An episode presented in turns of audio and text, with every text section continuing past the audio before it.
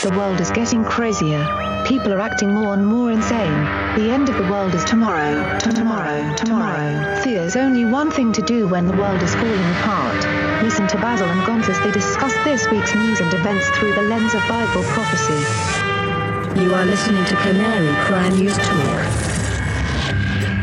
You're listening to Canary Cry News Talk. Today is September 14th, 2020. This is episode 242. And today, Tyrannosaurus Rex. and you know me, I'm not a dinosaur hunter, but I am your best buddy, Basil.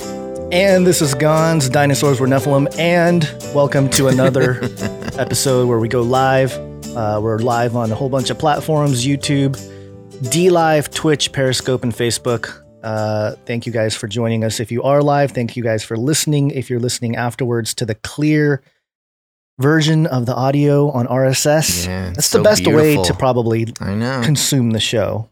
It is. It is. But it's not live, so we get it. Yeah, we know. get it. This is trade offs. It's like buying a car, you know, it's just all trade offs. You gotta figure out what's gonna work best for you. Sure. Um, Gonz, I'm I love the title.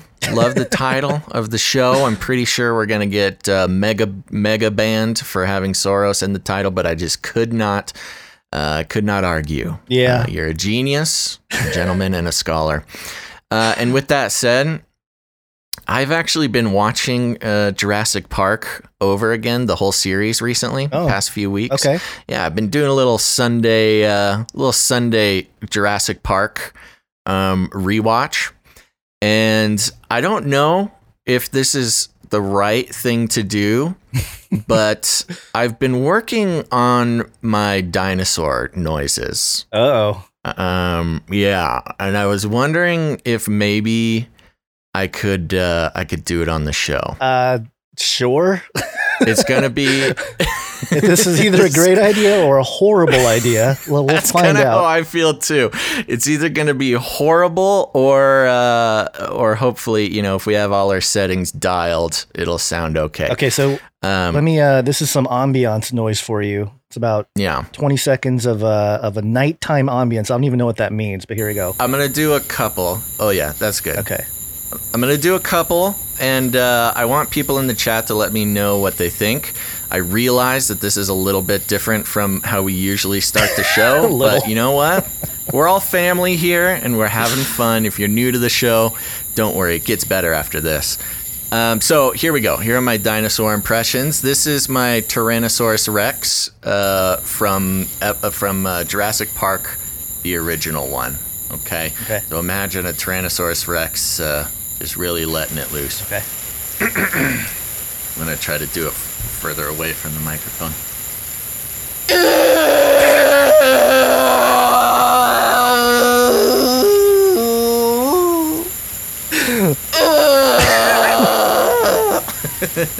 My cat ran away. she didn't like that. So that was Tyrannosaurus Not Rex. bad. Not bad. Not- I, I will it say wasn't uh, my best one. I'm a little cold right now. I didn't do my warm ups. you need to warm up your throat. Yeah.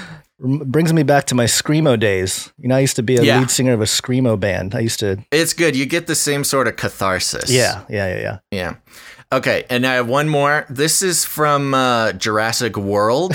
Uh, well, it's various. This is from various Velociraptors. We're getting never again, please, in the chat. in the chat. Um, this is various Velociraptors throughout the series, um, but specifically in the first Jurassic World, uh, where the the raptors really played a really played a role in, in they're a lot about their communication. Okay. So, hold on, here we go.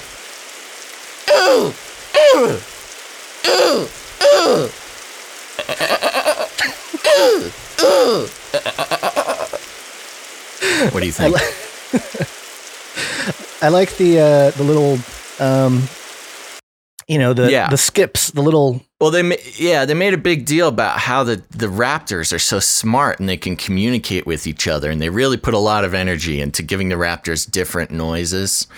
Um, so I'm not sure what I just said in Raptor, but it was directly from the script. okay, yeah. Um, Okay. All right. Well, thanks everybody. Right, Show's seeing- over. Seeing- Show's come to an end. We're done. I'm generally seeing support in the chat. General so support. Okay. Uh, generally supportive. I'm getting some good criticism, some constructive criticism. I appreciate that. Thank you very much for humoring me, everybody. You know- and if it's your first time listening to the show, I apologize. One of the things that I've always wanted to be is a foley, you know, for a movie, which Me is the too. the people who make the sound effects for movies, like the Mhm. crunching sound of shoes on on the you know the pavement or whatever. And uh, I've actually seen the the the creation of the T Rex sound design, and it's a whole bunch of stuff. It's like a car Yeah. crash and like different animals, and it's all blended together for this massive roar. Uh, Yeah. but uh, who needs that when you have Basil behind the mic? It's true. You I just- could just do it. Ep Ep88 Mr. E Babylon in chat says he's withdrawing his Patreon support. Oh no! Sorry. Yeah. Um. Another fun fact. Uh, I believe it was uh, Chewie, No, that's Chewbacca that was its in own Star dinosaur. Wars. Yeah. No. yeah. It just comes out now. Um. Chewbacca had uh, l- pigs. Is his na- his uh, sound original sound was based on pigs. Yeah, yeah. All right. Let's get into the show. What do you think? Can't deal with it right now, Basil. let's uh, hit that flippy update. Flippy update. Do you want fries with that? Okay, so uh, Flippy update. For those who don't know, Flippy is the colloquial name for the disembodied robot arms that are taking our jobs, uh, enslaving our children, and frankly, flirting with our spouses. Uh, we use it as a conversation, not just about disembodied robot arms, but exactly how robots are making their way into our lives, no matter uh, you know whether we want them to or not. Flippy, the original burger flipping robot, promising to change the face of burger joints forever. Um, but today is a little a little different. Uh, this is kind of a macro Flippy update, but uh, let's get into it. This is from ARM.com. Very uh, uh, it just makes sense. ARM.com. Next generation robots powered by ARM. So no longer is Flippy just an arm, he's powered by ARM. As part of the ARM Made Possible series, we recently got to know the team at Misty Robotics.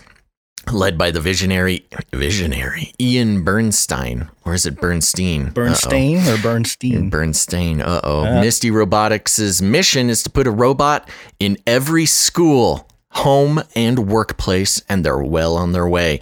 The team has created and launched the, the world's first professional grade platform robot, which gives developers, educators, and researchers access to a powerful platform for robotic development that can be customized to their needs, focus areas, and customer demand.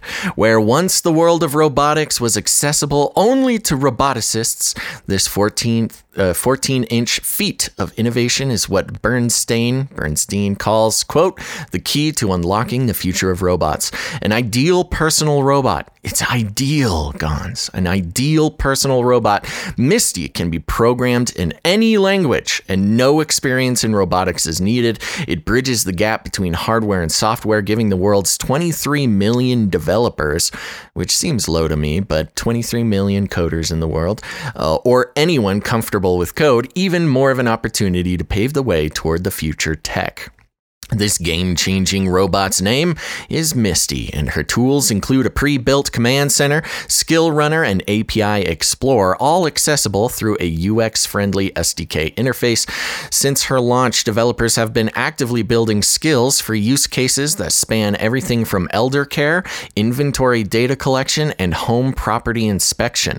The environmental monitoring, aut- uh, whoa, to environmental monitoring, autism therapy, and personal engagement. That is a wide net of uses.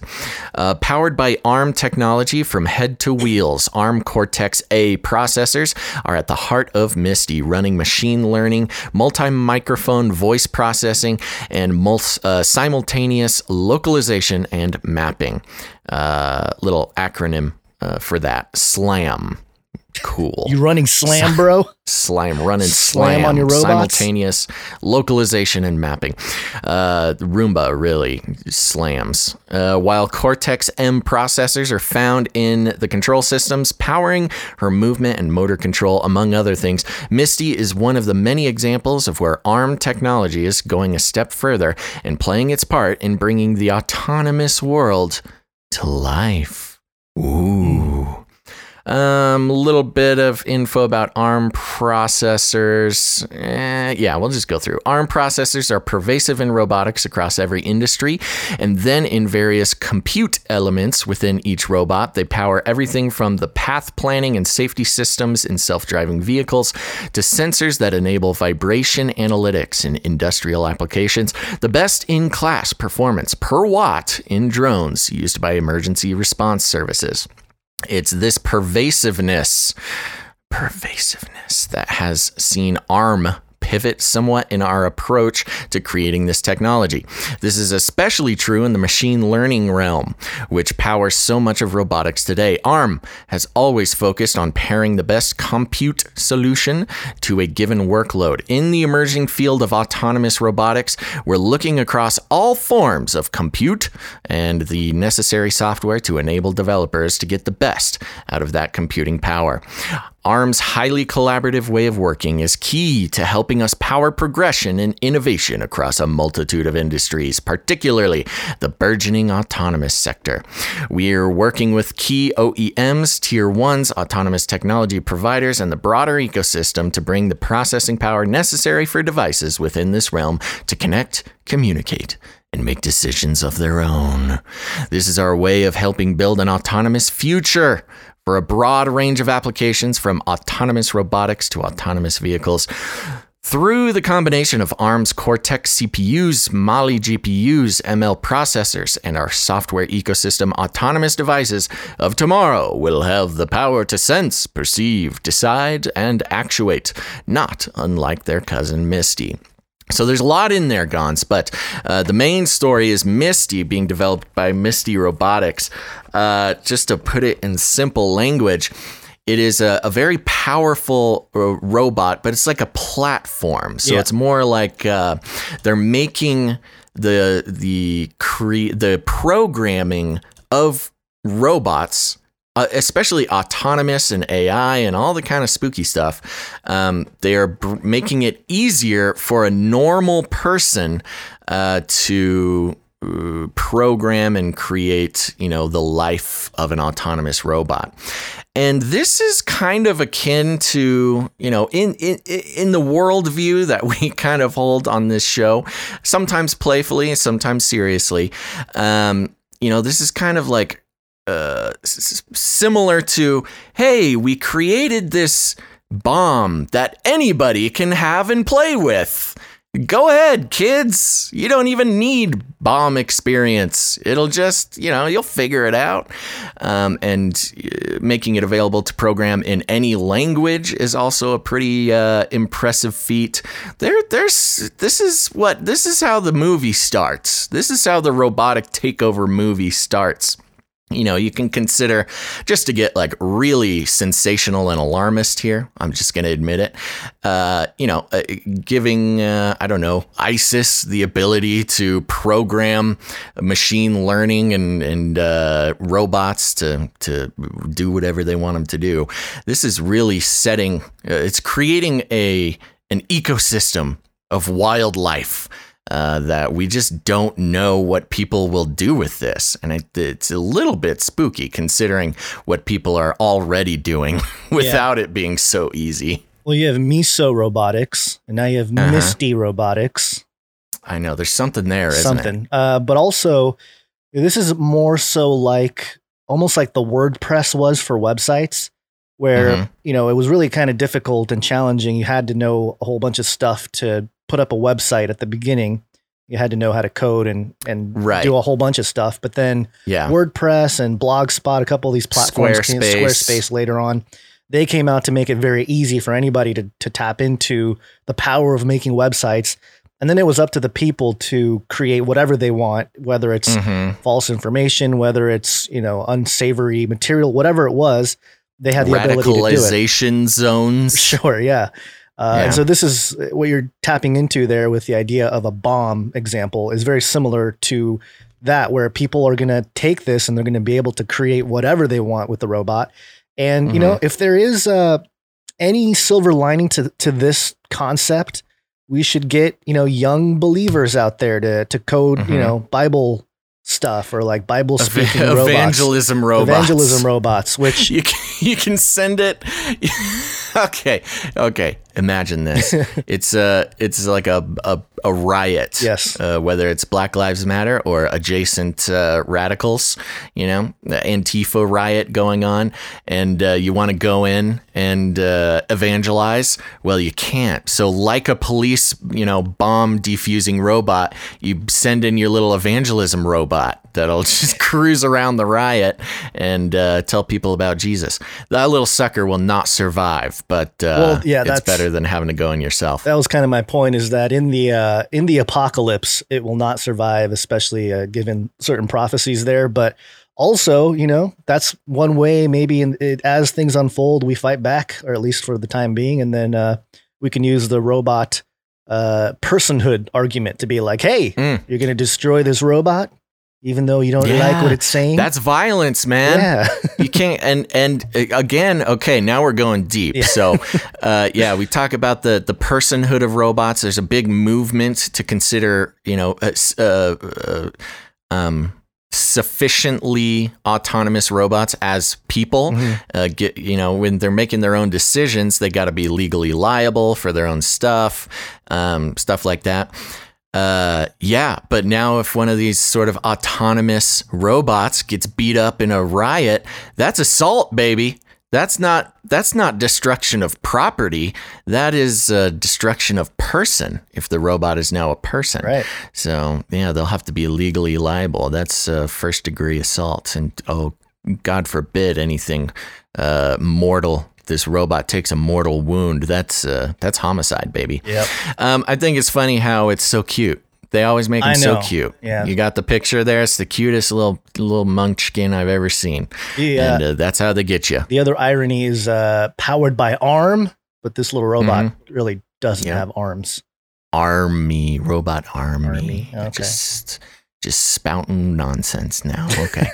um, all right, so there you go. That's uh, that's the the Flippy update. It's uh, it's uh, who knows what'll come of this, but we gotta pray that uh, it doesn't fall into the wrong hands. This cute little sucker can become an agent of chaos. couple uh, really kind of intense flippy updates the last couple episodes i feel like Yeah. from the I know. you know ai writing its own article talking about how he can't help himself destroy humanity to uh, a robot company admitting that they're going to get into every school home and workplace I know. Well, see, and that's the thing with the flippy updates. A lot of people, you know, they kind of don't get it. They want us to be like super intense and, and spooky in our show. You know, we like to take it a little bit lighter.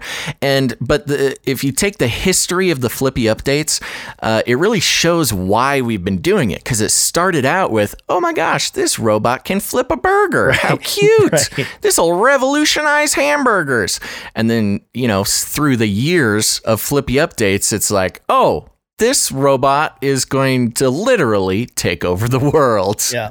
and be influenced by any crazy person who uh, can afford to just get their hands on one. Yep. Yep, we'll keep track of it. There's other uh, we do have another sort of cybernetic cyborg type of story later on after the break today, but for the time Mhm. being, let's uh let's get updated on a few things here. Let's do it.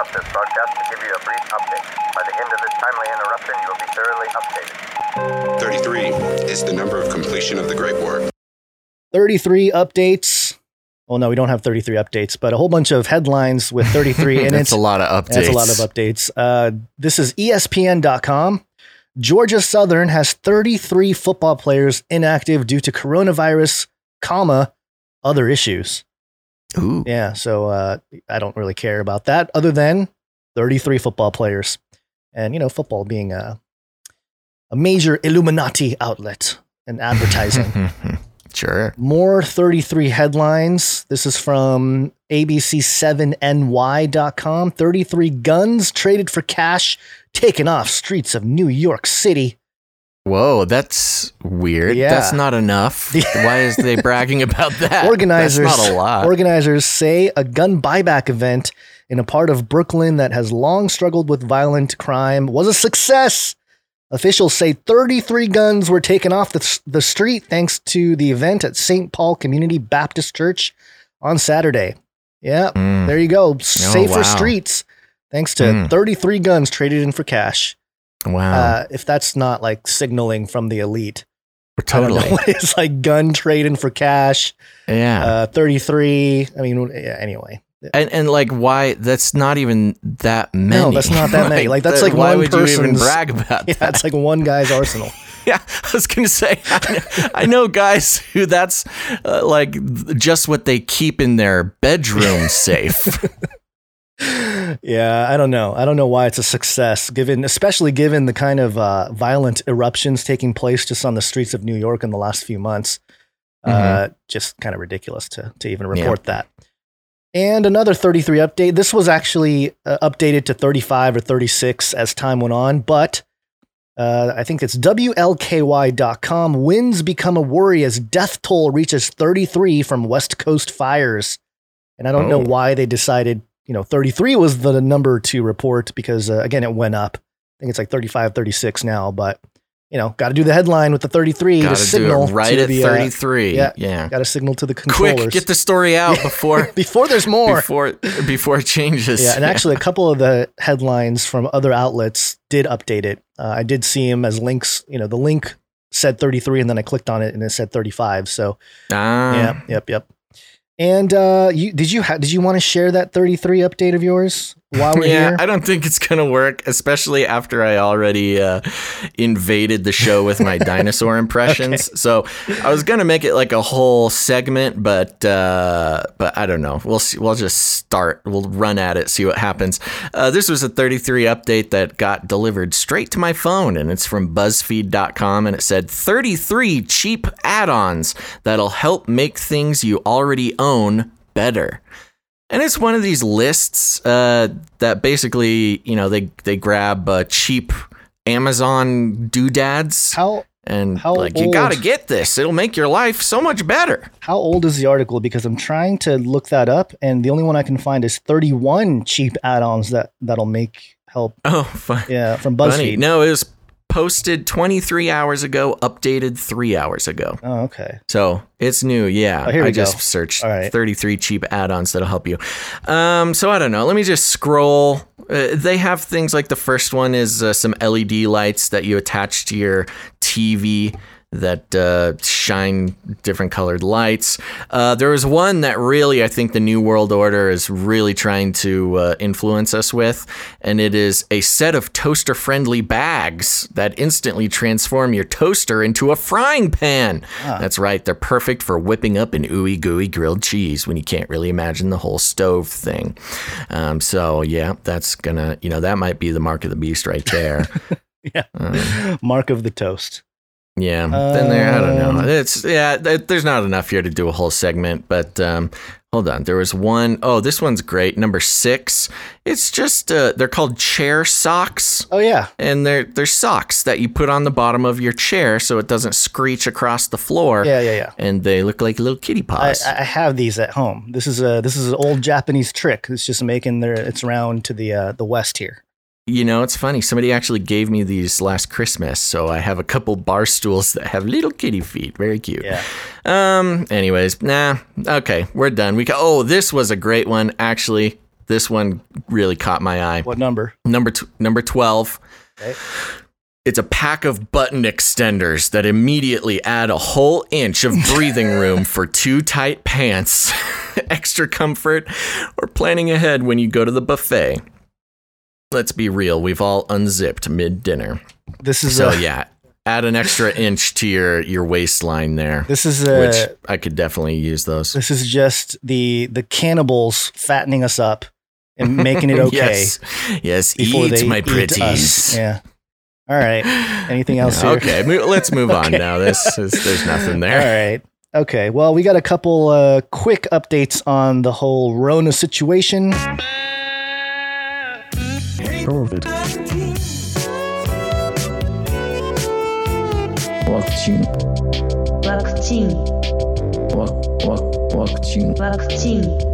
First one here is from the New York Times, and I got one of those things that doesn't allow me to read the, the actual headline. AstraZeneca partly resumes coronavirus. That's all I can Oh, read. they're back. Yeah, I think it had something to do with uh, uh, testing resuming in the UK and not in the Mhm. US. But So uh, whatever their major side effect event uh, that happened, they figure it's safe to continue. apparently, but I don't know because the New York Times wants me to pay them and uh, give them their email address to read the article, which Come on, New York Yeah, Times. New York Times, whatever. Uh, but an even more important update. Uh, this is from CBSNews.com. Canada reports no new deaths from coronavirus for the first time since March. Whoa. Yeah. Where is this? Canada, you know, Whoa. our friends Canada. up north. Yeah. Canada. What's going on in Canada? Canada reported no new deaths from COVID 19 on Friday for the first time in six months. The last time the country reported no new deaths from the virus on March 15th at the, or what? No new deaths from the virus on March 15th at the start of lockdown in North America due to the pandemic. As of Friday evening, over 6 million people had been tested for COVID 19 in Canada, 2.1%, which came back positive. Some 702 new cases were reported on Friday, but no new deaths the Public Health Agency of Canada reported. Uh, according to the Public Health Agency of Canada, Quebec reported one new death on September 11th, but Ontario removed a previously reported death. Came back to life. Basil. Uh, that meant the number good. of deaths reported, 9,163, remained Mm-hmm. unchanged from the previous day. You know, uh, what, what do you, what, what, is going on where they're like, oh, we had one death. Uh, uh, never mind. Let's reverse that death. So we have no deaths in Canada. Well, What's That's what's, very uh, interesting. What's Trudeau doing over there? That's that's making the Illuminati leaders all happy. They're like, hey, we'll Yeah. give you the headline. Well, it seems like a yeah, it seems like a Canada PR situation. Um, since March, I mean, what is that? Four months ago? That's more than Five, six, four. By August, February, March. I'm bad. I always mix up. March and May. Yeah, Yeah, it's like six months or something. Yeah. Uh, five months. six. Um, okay, Three three plus six is nine. We're in the ninth month of the year. Math. you're right. You're right. We're in the okay, okay. Um, so six months. Yeah, no deaths in six months. That's pretty crazy. Uh, I mean, compared to the rest of the world, and when you're talking about taking down a previous death, you know, one of the big problems, obviously, we've had in the U.S. is the coding issue Yeah. And um, the comorbidities issue for reporting the deaths. So I wonder if they just have their coding straightened out, or you know they're not reporting co- comorbidity deaths, or yeah, maybe some sort of miracle happened where he woke up in the morgue. It's happening. It's I happened. know we did report that story of the the girl that that came back to life in the death bag or whatever. I mean, we have people in America who have been dead for seven months dying of COVID uh, suddenly. You know, did you hear that story? Yeah, the guy yeah, yeah. I think his like mom died or something Right. back in February or January, and then he got a notice. COVID positive test showing Yeah. up for her. Yeah, it's Like, ridiculous. what? I, I just so- picture uh, Trudeau, you know, seeing the one death in Ontario, and uh, you know, uh, he glues his eyebrows back on, and he's like, "Hey, come on, man, give me that Is it zero an number." election year? I, I don't know, but it doesn't matter. Well, it would. It would matter, I know, but- it would add to the story because yeah, maybe Trudeau is just uh, you know trying to look good. Yeah, well, yeah, that's why he's got those fake Like, eyebrows. hey man, nobody's dying in my country. Yeah. What's up? Yeah, it's because I danced with with the natives. Anyway, Ignore the blackface. Twice? twice? Not even once. Yeah, twice. twice. Yep, yep, yep. Oh, So anyway, there you go. I mean, this is uh yeah, we, we we've obviously covered a whole lot on the whole Rona issue from the the actual documents, the WHO themselves published, the, the World Health Organization, the inconsistencies and the wiggle room available for reporting, uh, you know, the errors that can be made with reporting, uh, all of it. So if you're, you know, if this is the first time you're listening to us and you think, hey, you know, we're uh Uh, you guys don't know what you're talking about. Maybe uh, go back a few episodes, check it out. We covered it all throughout the summer. It was pretty much all we covered for a few months. So, Yeah. uh, Yeah, well, and that's the thing with the live streaming because people will find the live streaming and be wondering why we're wasting time talking about robots and not reporting on big stories.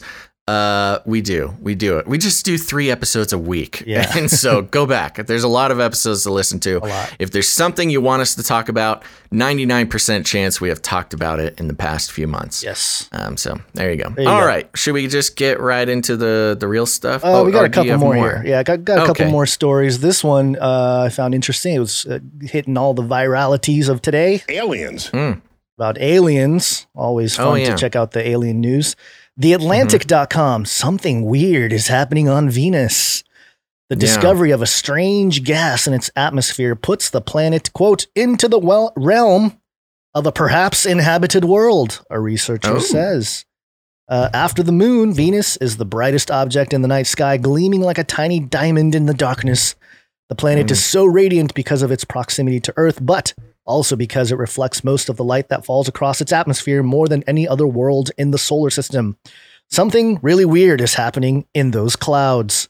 Scientists Uh-oh. revealed today that they have detected traces of gas in the Venusian atmosphere that, according to everything they understand about Venus, shouldn't be there. They considered many explanations for what could be producing the gas, known as phosphine, uh, and settled on an explanation guided by what they know about our planet. On Earth, phosphine, a toxic gas, is produced by microorganisms. Quote, as crazy as it might sound, our most plausible explanation is life. Clara Sousa Silva, a molecular astrophysicist at MIT and one of the authors of the new study, told me. Yada, yada, yada goes on here. Here's what I want to point out here Venus, of course, if you go look at uh, Isaiah 14, verse 12, it's the uh, it's the morning star, uh, the son of the dawn, son of the morning, and it's Yeah. Lucifer. So Oh, yeah. yeah, that's the, the word that was translated Lucifer. So yeah, life on Lucifer. Heads up, everybody! Uh oh. Aliens, That's that's not good news. aliens. Aliens. Um, we, I didn't put, throw the article for this in the thing, but uh, there was an article about. Uh, remember all the recent declassifications of the the Navy seeing UFOs? Yes, Um, there was uh, a retired commander who was Right. Part of those programs, and he said that uh, it was a big, scary headline about how aliens have committed international war crimes, Right, yeah. or, or act of war.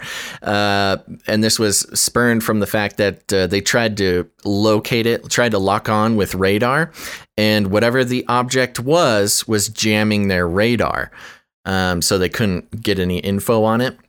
And uh, uh, apparently, I didn't know this, but uh, according to international law, if you jam uh, a different country's radar, that is an act of war. And so there's this big hubbub about the aliens have committed an act of war.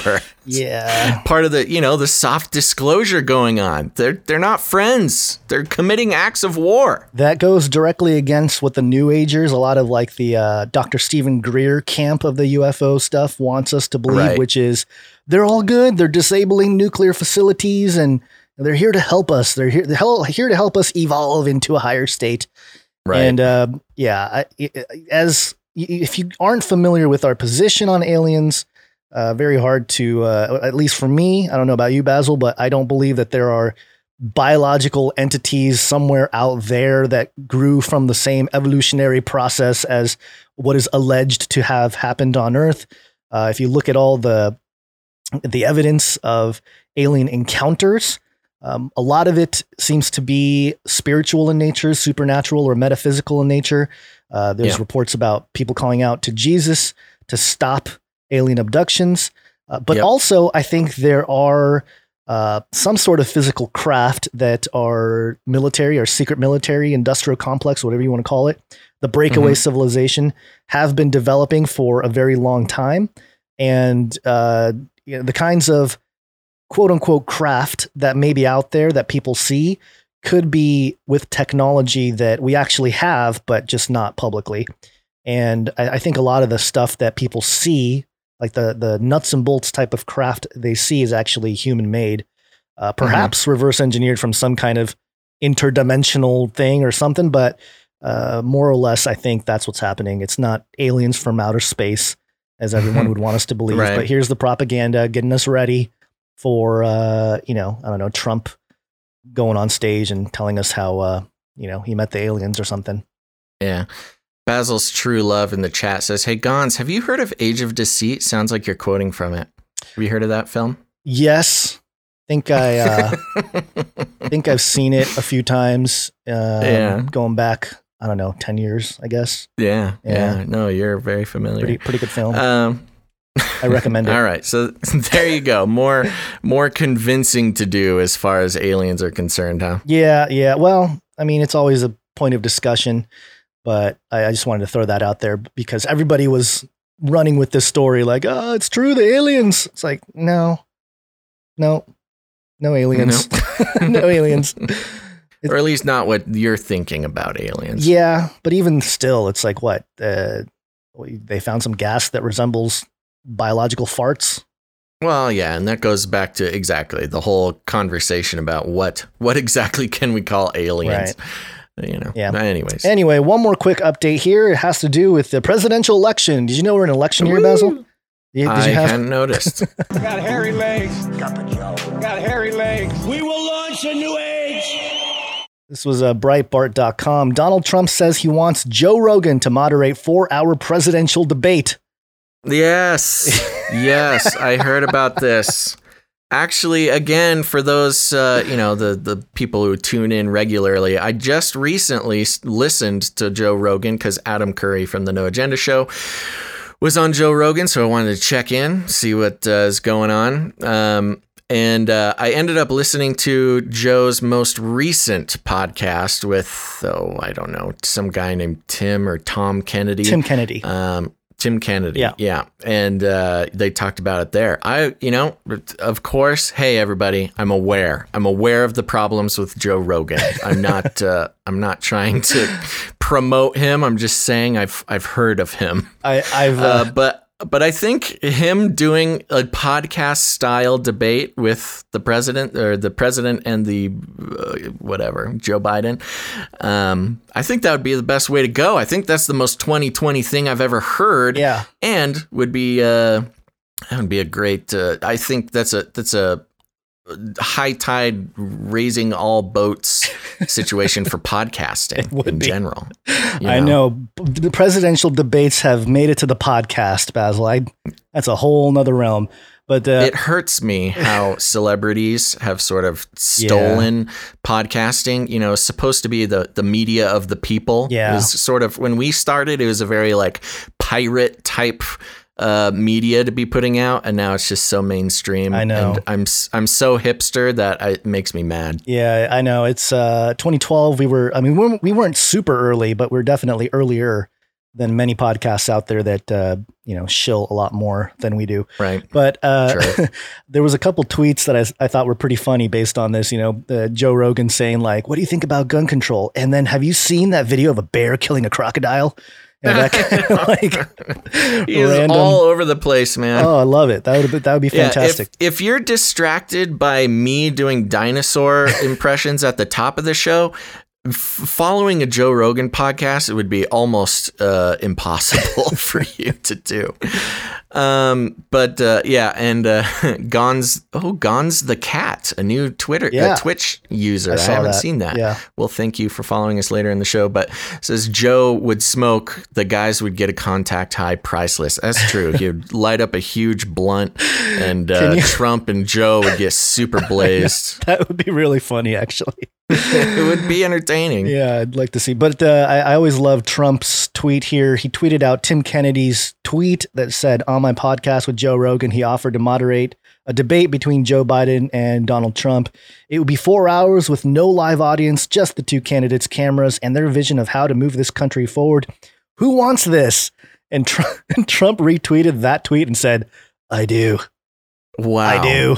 Oh my gosh. Like he's what a Committing to a marriage. next level marketing. I know this is really Can you into. imagine if Trump tweeted that he would want to come on our show? Oh, that, That, put us that on the would map. solve all of our problems. put us on the map, but Actu- also, uh, it would also cause uh, Yeah. significantly more problems. yeah, it, it would. Yeah, we we get phone calls from people we don't want to talk to, telling us to That's do things and say I don't want the. Secret Service snooping around. Yeah, no, we got enough problems. We don't need this. But anyway, yep, just a quick update on that because uh, I don't think we're going to see it. Obviously, there's no way Biden is going to sit there and have a, a conversation He couldn't. in a he couldn't closed do- room.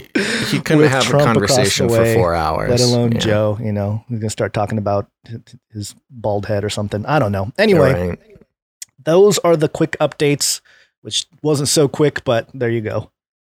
Are you ready for uh, real stories? I'm ready. Okay. Let's jump into it. The race wars. Race wars. Race war. I've warned you and warned you and warned you. All right, so we have a bit of, con- of a conversation to have here, Gonz, which Yes. I'm happy to have. But let's uh, get a little background on what we're going to be talking about. This is dailymail.co.uk. Opening headline paragraph reads LA County City Manager uses Malcolm X's controversial chickens come home to roost quote to describe shooting of two cops in Compton, saying the neighborhood is plagued by deputy gangs. My goodness. Uh, a Los Angeles County city manager used Malcolm X's controversial chickens come home to roost quote to describe the shooting of two officers in Compton. The Los Angeles County Sheriff's Department deputies, one the 31 year old mother of a six year old boy, the other a 24 year old man, were ambushed by an unknown man at 7 p.m. on Saturday night while they sat in their patrol car at the Metro Blue Line station at Willowbrook Avenue on Oak Street. Both officers were shot in the head and underwent surgery. Both are currently in stable condition. That's great news.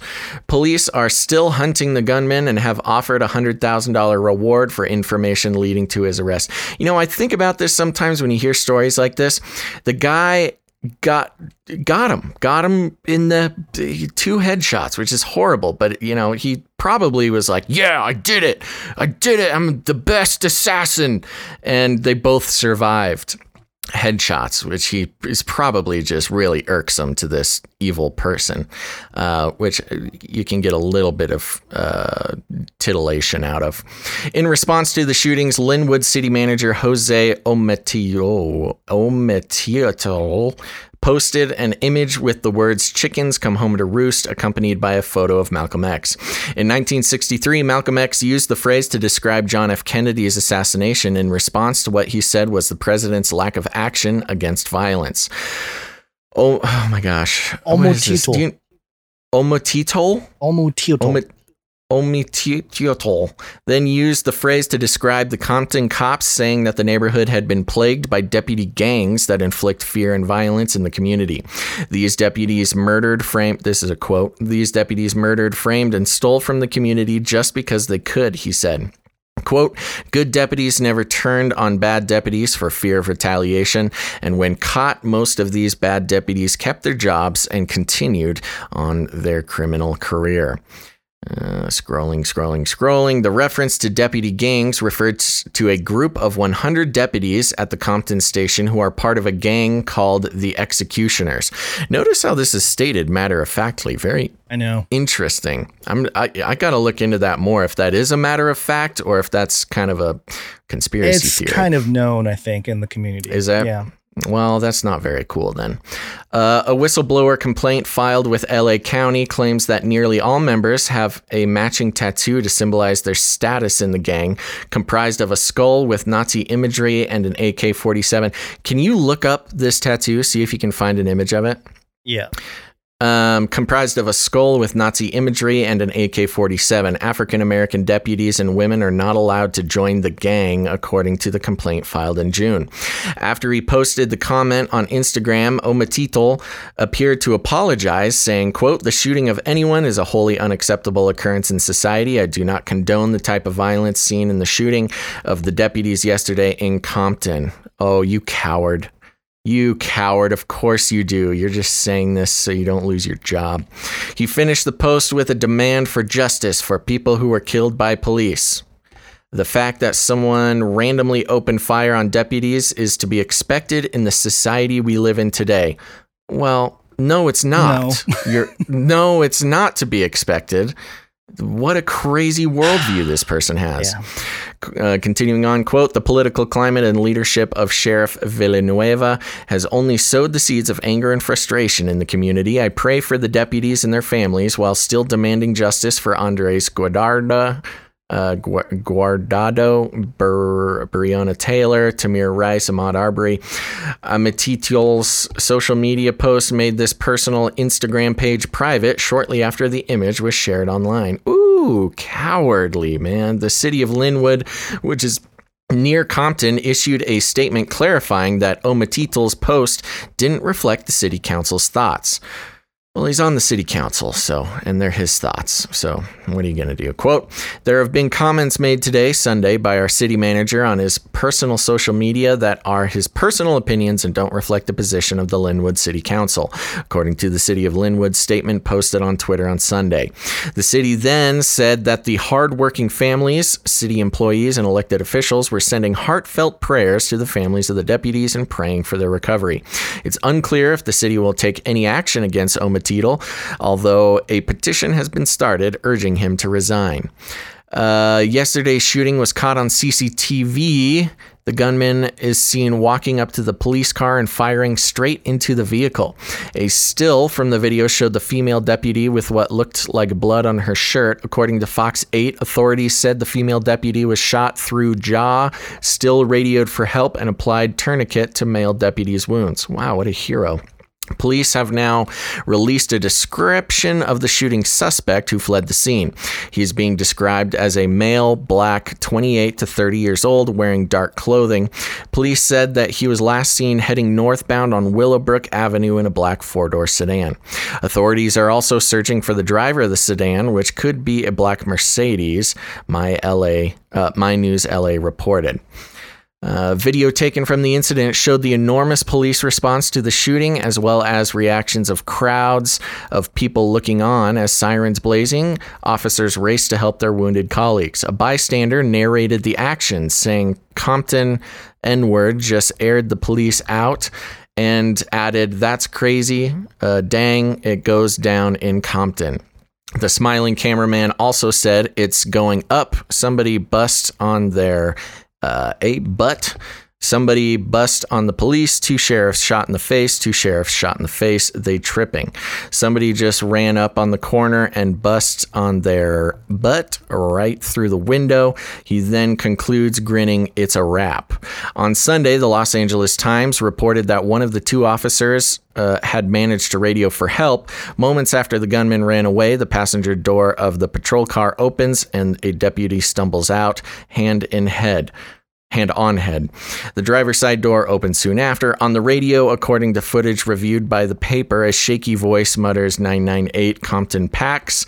Recognizing the code for a deputy involved shooting, a dispatcher asked, Just happened? Compton Pax, deputies down, the voice says, almost unintelligibly. Compton Pax 998. Uh, let's see. Donald Trump on Sunday said the man who opened fire should face a fast trial death penalty if the deputies die. Speaking at a rally in Nevada on Sunday night, he said, If you murder a police officer, you should receive the death penalty. To loud cheers, he continued, I just saw a video of that animal who went up to the car. They were unsuspecting, fine people, very fine people. He earlier called the shooter an animal who needed to be hit hard as the FBI was called in to help investigate. The president tweeted, If they die, fast trial death penalty for the killer, only way to stop this. He had retweeted his son, Donald Jr., who shared the footage, writing, Please pray for these sheriff deputies. Um. Yeah, I'm going to stop. The, the, rest of this article, and they have a lot more, it's just talking about tweets people had and just repeating information. So, unless you have something you want to add there, uh, I think I think that's a good place to stop. Yeah, there wasn't anything ridiculous other than some of the response. Uh, as expected, some people were saying, I think there was video of a guy yelling in front of the hospital, like, we hope you die, like to the cops that are being carried in and stuff like that. Well, and there's the story about uh, protesters blocking the the road to the hospital, Right, right. Things like that. Yeah, so not good. And and as far as this uh, city manager, uh, I you know yeah, this is probably an issue. And I found that image of the uh, the skull Nazi skull flame. Ah, you found it? Yeah, I mean it looks more like an Iron Maiden cover than anything else. It's like a cartoony.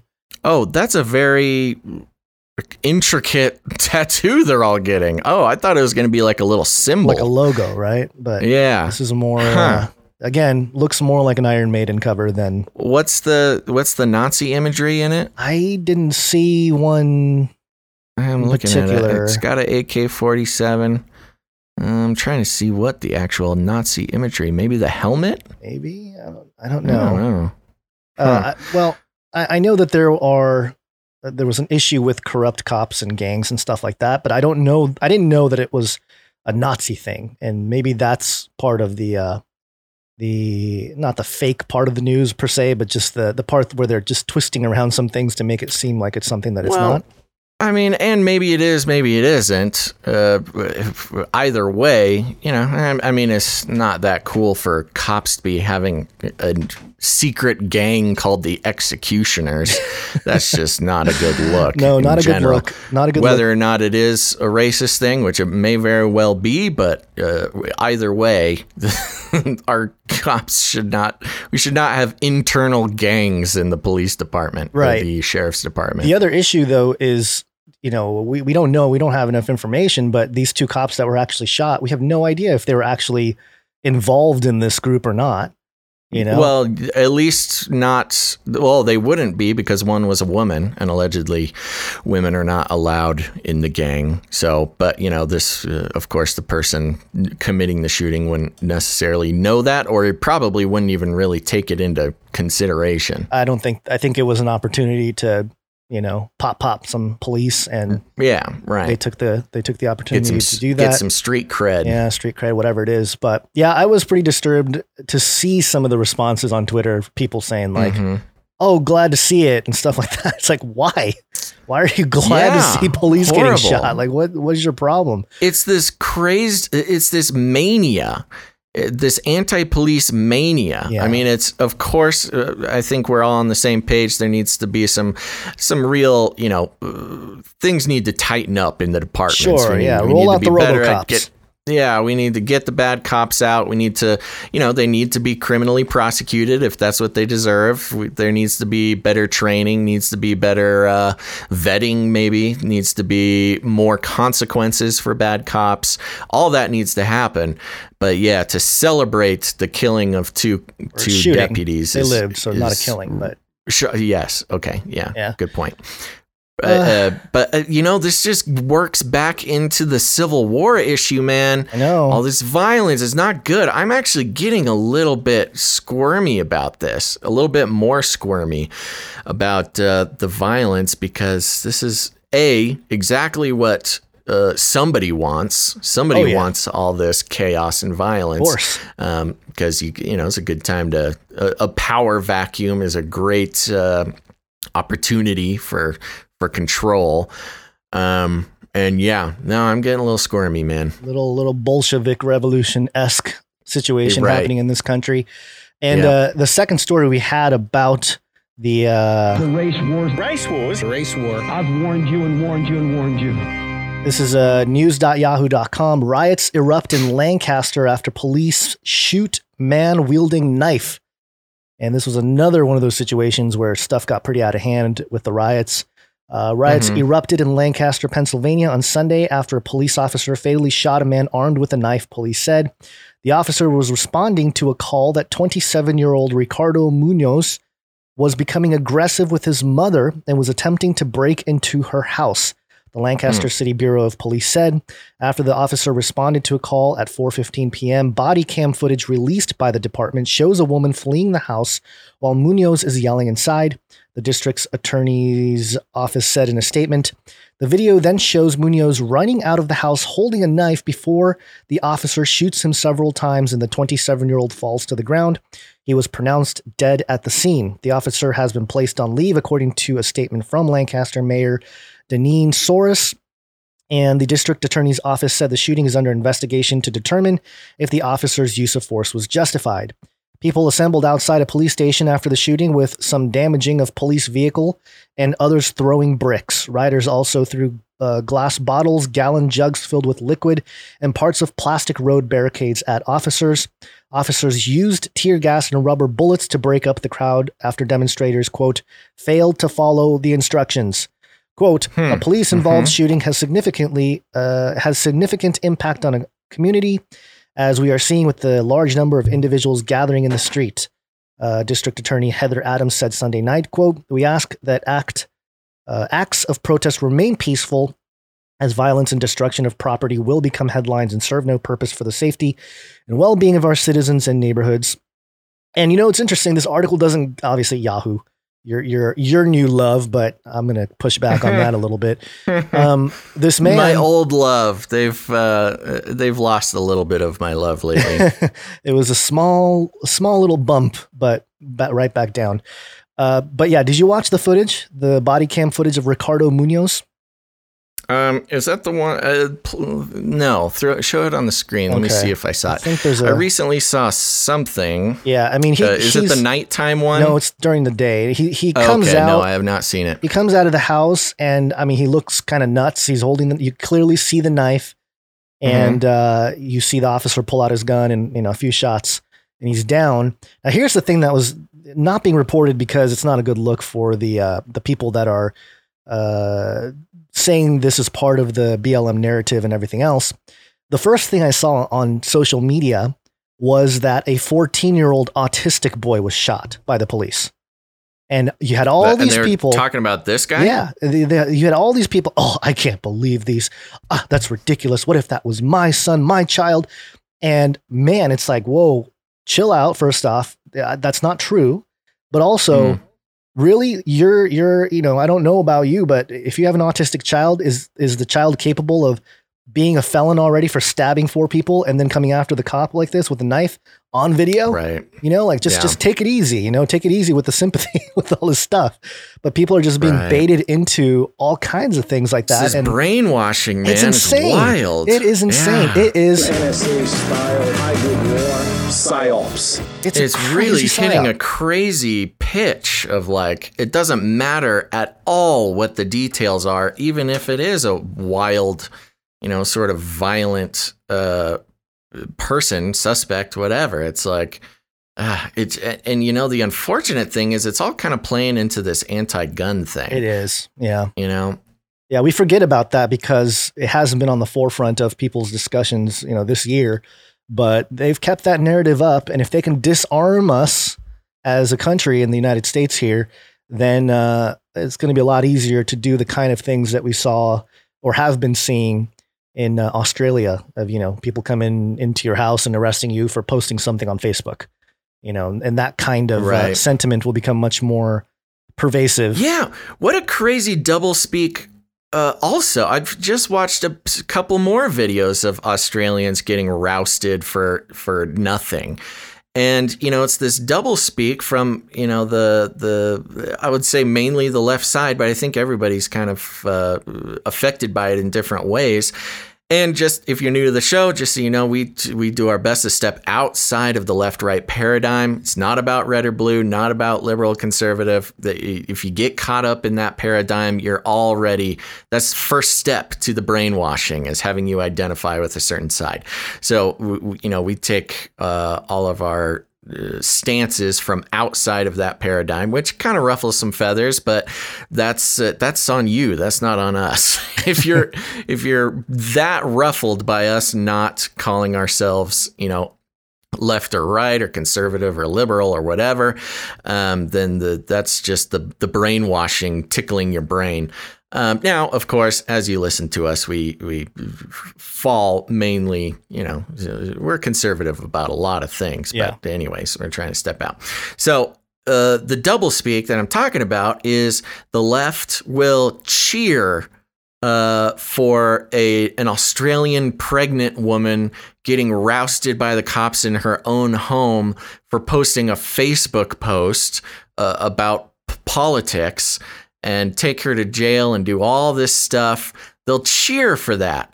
And then when a crazy knife wielding stab man, uh, you know, gets neutralized uh, by law enforcement, oh, suddenly that's like a, this huge hate crime. Yeah. It's just this crazy doublespeak. And I feel like I'm taking crazy pills all the time. Um, but uh, that's the brainwashing at work, man. It's pretty out of control, and we knew it was going to happen, but man, they've really turned it up this year as uh, Yeah. as this type of thing. Any killing, anytime a police officer kills somebody in defense, is now being, you know, uh, at least an attempt. It's a hate crime. yeah, to to make the rounds for some kind of uh, uh, protesting and whatever. And you know, it's kind of funny. There was footage of uh, people protesting this event Mhm. in um, oh gosh, where was it? It was in Roch, no, Lancaster, and Mhm. uh, there were some people banging on the doors of uh, of the police station there. And man, it was like it, it was just kind of like, bro, chill out. There's something there's something wrong. You know. I mean, they're, they're just so intense about taking down this door and like, what are you going to do?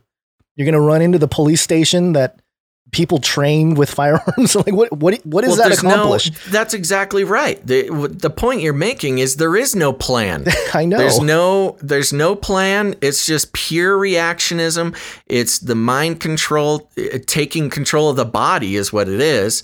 You know, because it's one thing to have these uh, ideas floating around your head. Yeah. It's another thing for it to make it all the way through your logical systems in your brain and manifest with your body making crazy decisions. yeah. Um, and that's, you know, uh, you don't think about it that way that much, but that's really what it is. The mind control is intensifying so much that it's it's it's being acted upon. Yeah. And that's called radicalization. And I, oh, yeah, for sure. And you know, we're we're aware. I think you and I, both of us, Basil, we're, aware of the problem with police brutality, and it- Yep. it is a true thing. It is a real problem. and agree. And a lot of things need to be done. Yeah. There needs to be a lot of work done in in law enforcement in America. Yeah. We've known that for a long a time. long time. So it's not it's not that we're like super pro police or whatever. I mean, I've I've been pulled over and uh you know, I had my dogs in the car and the the cops like threatened to shoot my dogs if they don't stop barking. And I like I can't control the I dogs know. barking. So you know. I've I've had stuff like that happen. So it's I get it. You know, these some of these guys abuse some of their authority and it's it's fine. Uh, it's not fine, but I mean it, it happens. We get it. Um, but in a situation where, and, if, and we've brought this up before, in a uh, moment, in a moment where it's either the cop gets killed or Mhm. they, they have an opportunity to defend themselves. It's the people are they're trained to, to do that. They're trained to defend, and maybe their judgment is lapsed at, at sometimes. But um, you know, it's it's a tough thing to say that for sure that uh, you know they're all just corrupt. They're all just out to get you, especially if you're an African American in this country. They're all just out to shoot you. It's just Right. not true. That that part of it is just not true.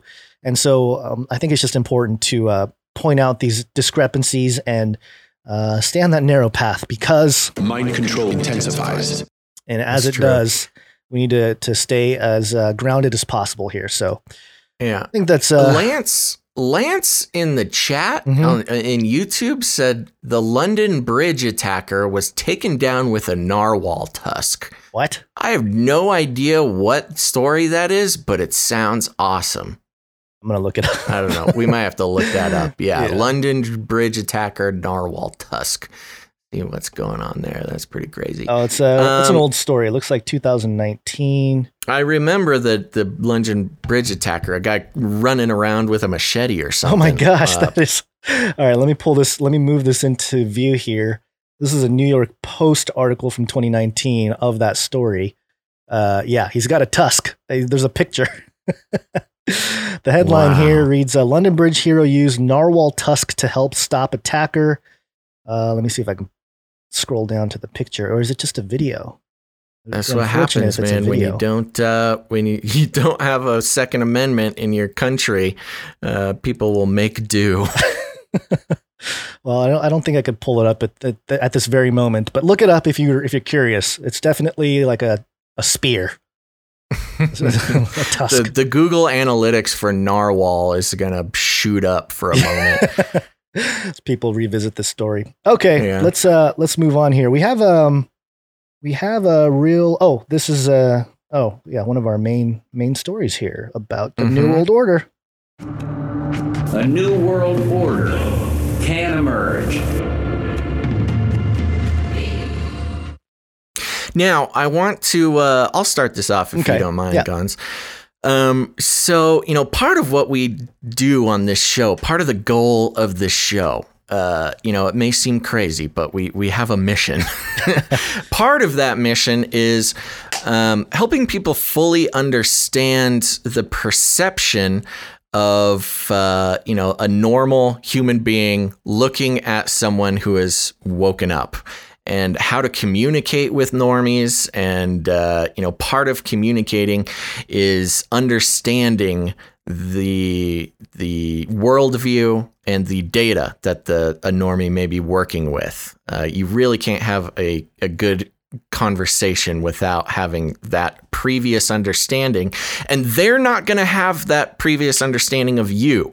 So it's up to you as the woke person uh, to come a little bit more equipped to a conversation. And so this is from forbes.com and the title of the headline or the headline is the troubling truth about the obsession with George Soros. All right. Obviously, most people listening to this show will have some sort of idea about who George Soros is and uh, sort of the, the problematic nature of him. So we're going to go through this and then uh, do a little do a little segment just to catch everybody up and kind kind of try to separate the threads of what's going on here. The troubling truth about the obsession with George Soros. The internet has once again exploded with a surge of social media posts about George Soros, with far-right activists and QAnon conspiracy theorists posting posting wildly imaginative claims related to the billionaire philanthropist. But behind the spectacle of paranoid outrage, there is a troubling an undeniable truth about the constant attacks on George Soros, colon, anti-Semitism. The Hungarian born financier, whose philanthropic organization Open Society Foundations support freedom and democracy initiatives in over 100 countries around the world, is frequently accused of being a mastermind of international conspiracies. The countless unfounded claims against the successful Jewish businessman could fill books. All it does fill books. We Yeah. mean could fill books. Uh, all about uh, all without any evidence of their truth. Well, we'll get into that. In fact, the overheated political environment of the 2020 U.S. presidential election they continue to grow. A cursory read of conservative and far right media would have you believe that Soros and his funding is behind Antifa, Black Lives Matter, violent protests, illegal immigration, fraudulent voting schemes, and a myriad uh, of other radical conspiracy theories. Point of personal privilege, uh, guns you don't have a myriad of something you have myriad of something. Ah. so come on man. Yeah, so, gotcha. it's, uh, grammar and alert. of course yes. And of course this uh, his detractors fume at his funding of democratic causes and candidates in state and federal elections across the country the most recent anti Soros flare up appears to stem from an article in the conservative media outlet The Free Beacon.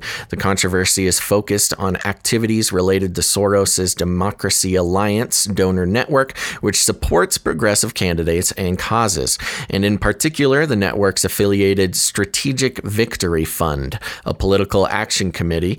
The PAC, like uh, similar initiatives on the conservative side of the political spectrum, see, some whataboutism there. Well, what about the conservatives? They have PACs. Okay.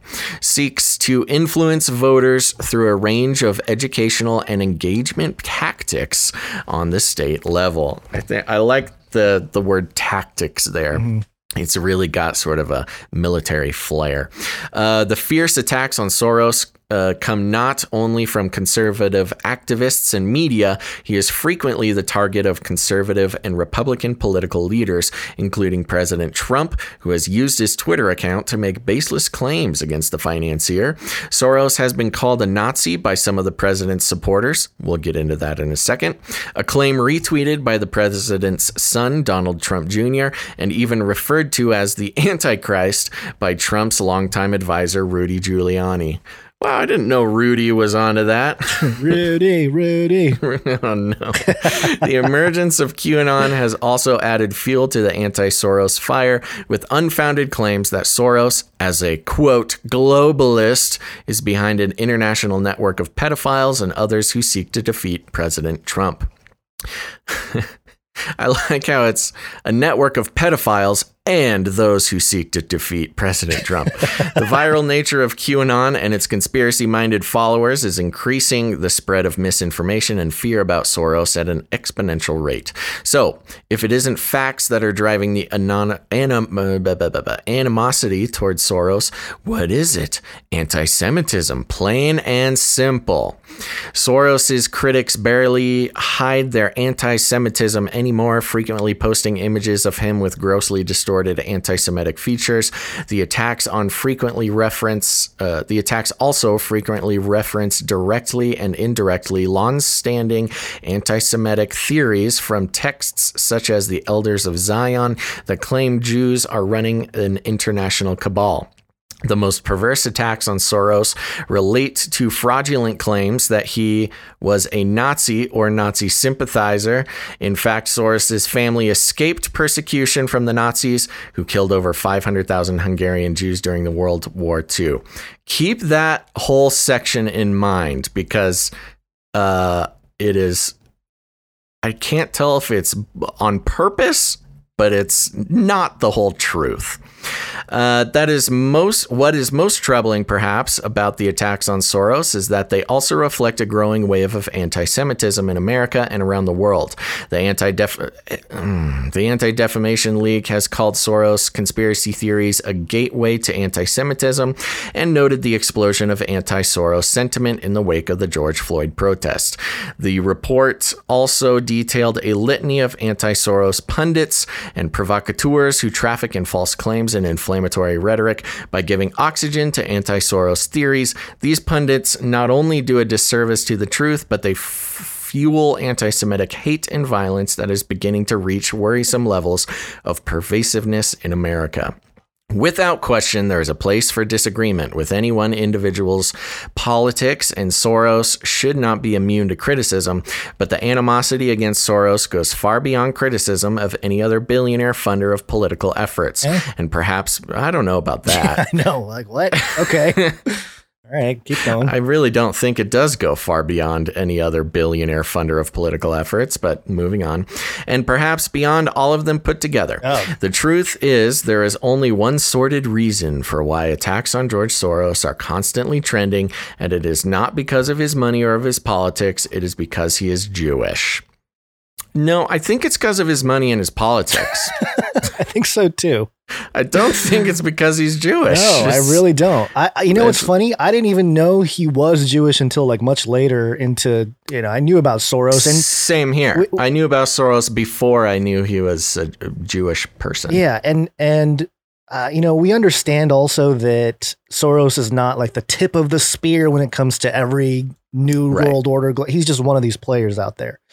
Uh, that being said, yeah, this this tries to pin all of the criticism to anti-Semitism, which is very strange. Uh, Not Mhm. surprising coming from Forbes, you know, Well, it, it's just a part of the the plan to call everything uh, racist. yeah, It's just part of that trend. it's kind of the OG thing, you know, Yeah. before the whole BLM thing really became more of the mainstream center of attention in this Right. country. It was it, in the last century anyway. It was uh, anti-Semitism was the and it's it's also creating a false uh, narrative or a, a, a logical fallacy, sort of a, a, uh straw man argument, equating uh, Jewish people with Soros, because there is the, the, No, that's yeah. a false equivalency.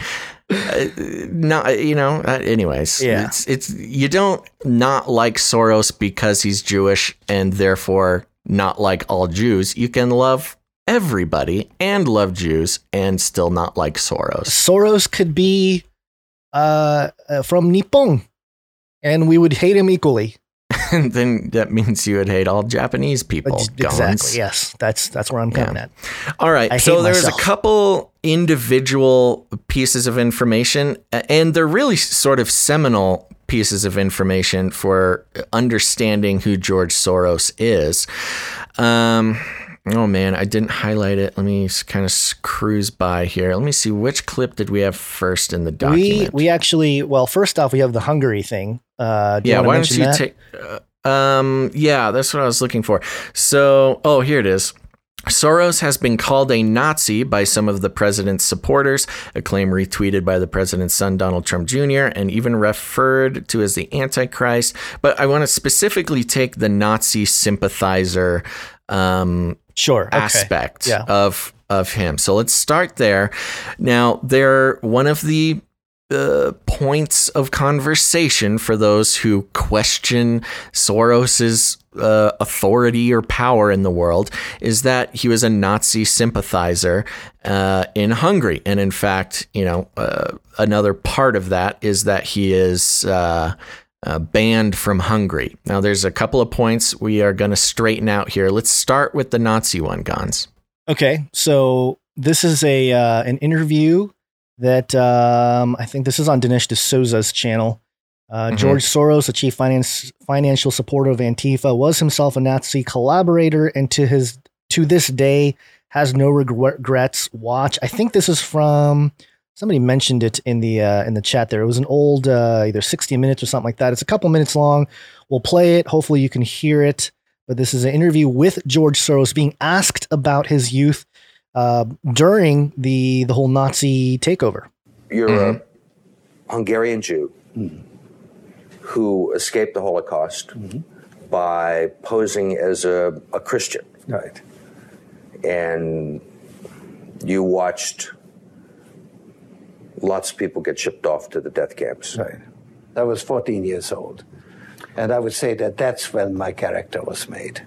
In what way? That one should think ahead, one should understand and, and anticipate events, uh, and uh, one, one is threatened. It was a tremendous threat of evil. I mean, it was a, a very personal experience of evil. My understanding is, is that you went out with this protector of yours who swore that you were uh, his adopted godson. Yes, yes. Went out, in fact, and helped in the confiscation of property from the Jews. That's right. Yes. I mean, that's that sounds uh, like an experience that would send lots of people to the psychiatric couch for many, many years. Was it difficult?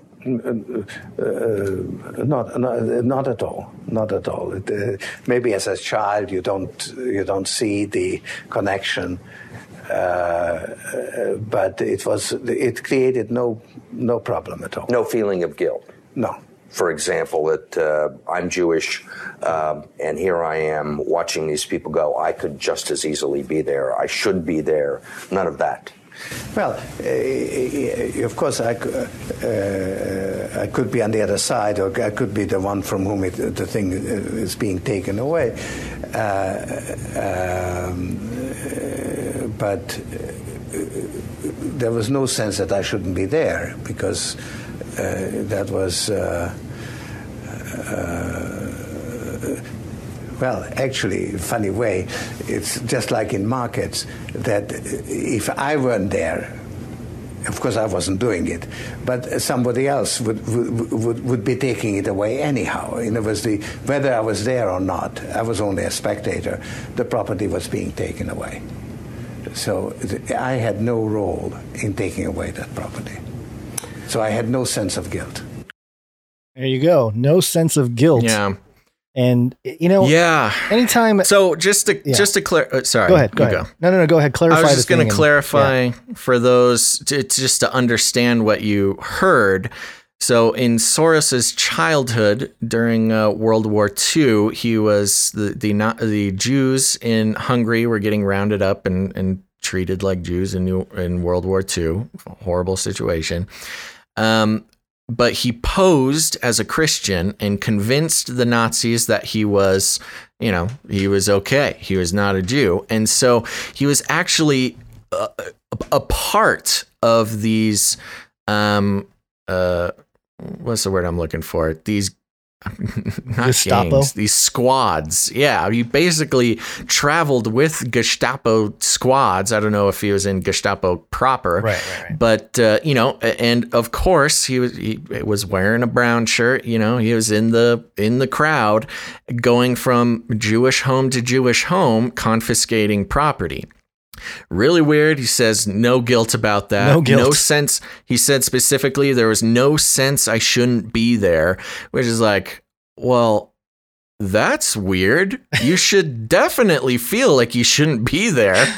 You should definitely feel guilty about this. That's pretty crazy. Yeah. Uh, to just like be an unfeeling robot watching your people get uh, robbed by fascist government.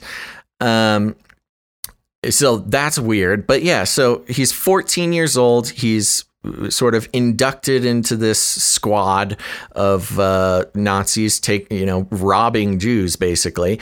And his defense of this is like, I did not take part. I didn't. I, I didn't actually help take stuff. I was just there watching it.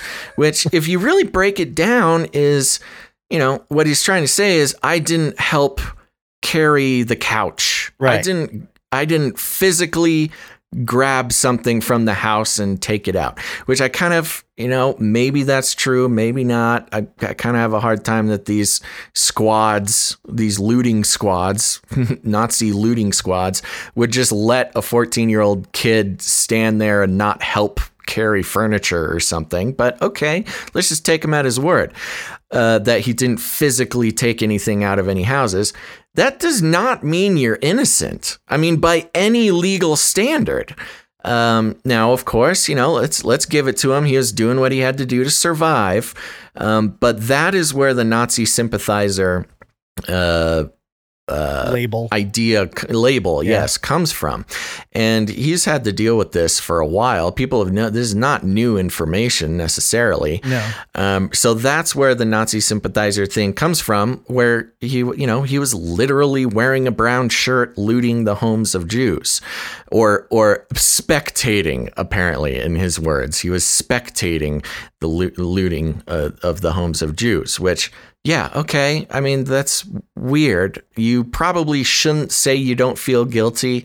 You probably shouldn't say you had no sense you shouldn't be there. It's all just kind of a weird sort of character uh, uh, character quirk that, of course, you start saying you don't feel guilty for participating in Nazi looting squads. Of course, people are going to call you a Nazi sympathizer. That should not come as a surprise. Well, for any Now, did he had to do it to survive? Probably. Yeah, yeah, probably. But also to have no sense of guilt is is very bizarre. Yeah. What are you talking about? No sense of guilt.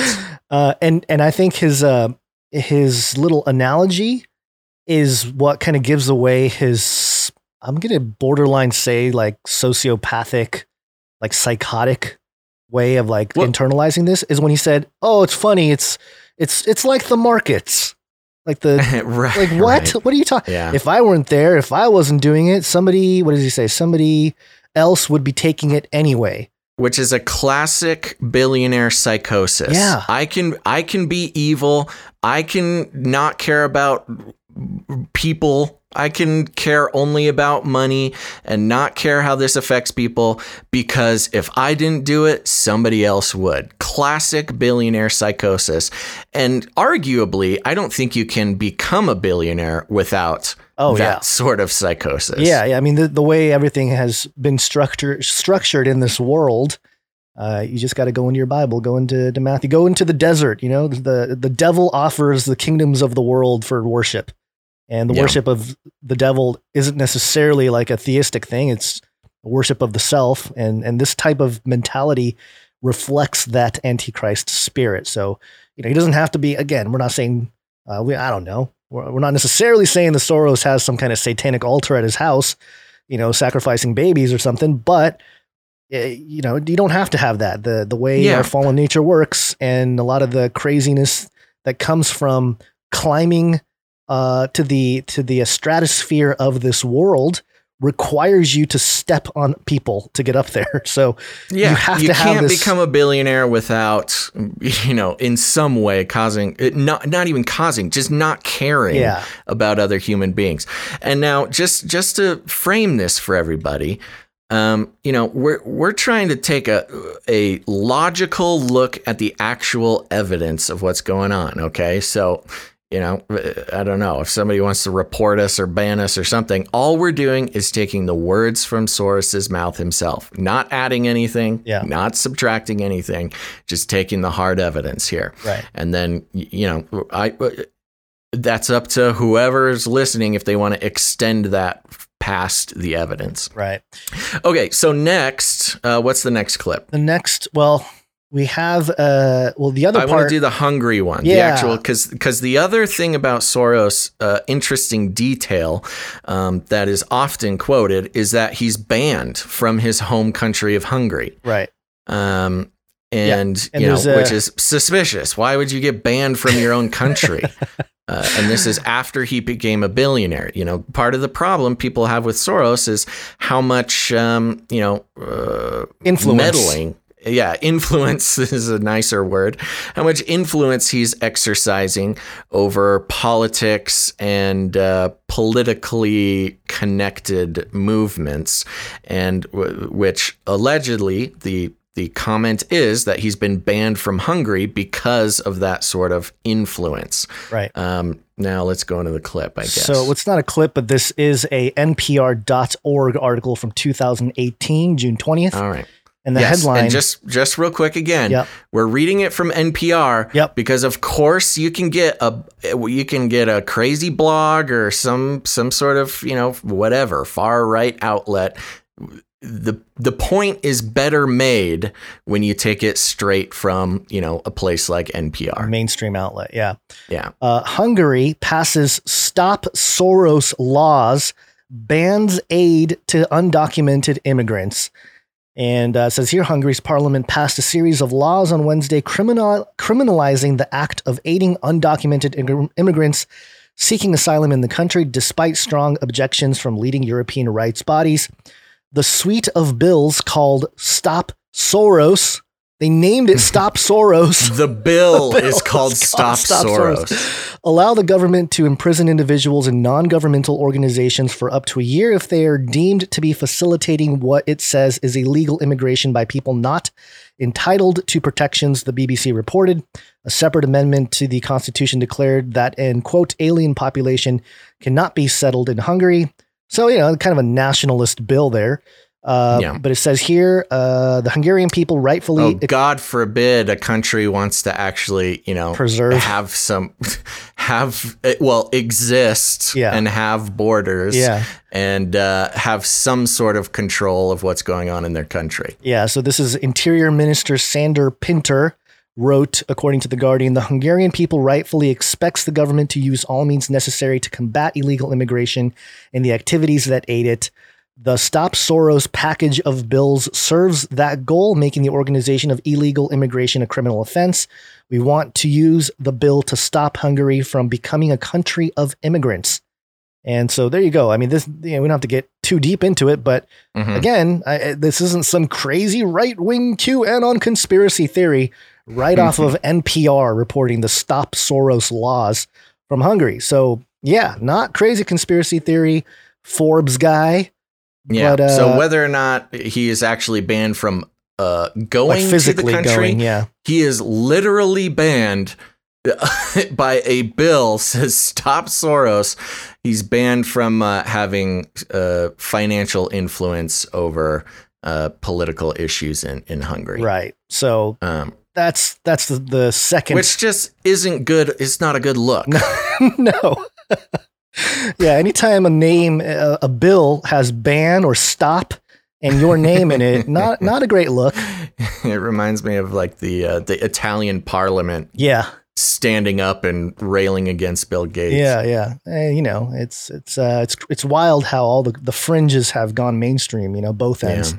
Uh, the last thing we have here, this is from uh, kind of one of those, uh, you know, more I guess right wing or whatever blogs here. Newspunch.com. George Soros announces China must lead the new world order. Ooh, And, uh. I love this clip. This is uh it's just one of those clips that you know, we're not going to read the article. I'm just going to play the clip because uh uh it it makes me uh, I don't know. It's just one of those funny clips that uh, the people I, like. I would I want to play this clip for this guy who wrote the article in Forbes. You know, like the Seth Right, Cohen guy. right. Like, what do you what do you think about Yeah. Mm-hmm. this? You know. So here you go. Because you know the whole idea is oh, there's no new world order. It's all conspiracy theory. You know. Uh, Yeah. But here we go. No, I think this would be the time because you really need to bring China into the creation of a new uh, um, uh, uh, world order, financial world order. There you go. there you go. Classic. We really we need to bring China into the forefront of a creation of a new, uh, a new world order. world order, new world order.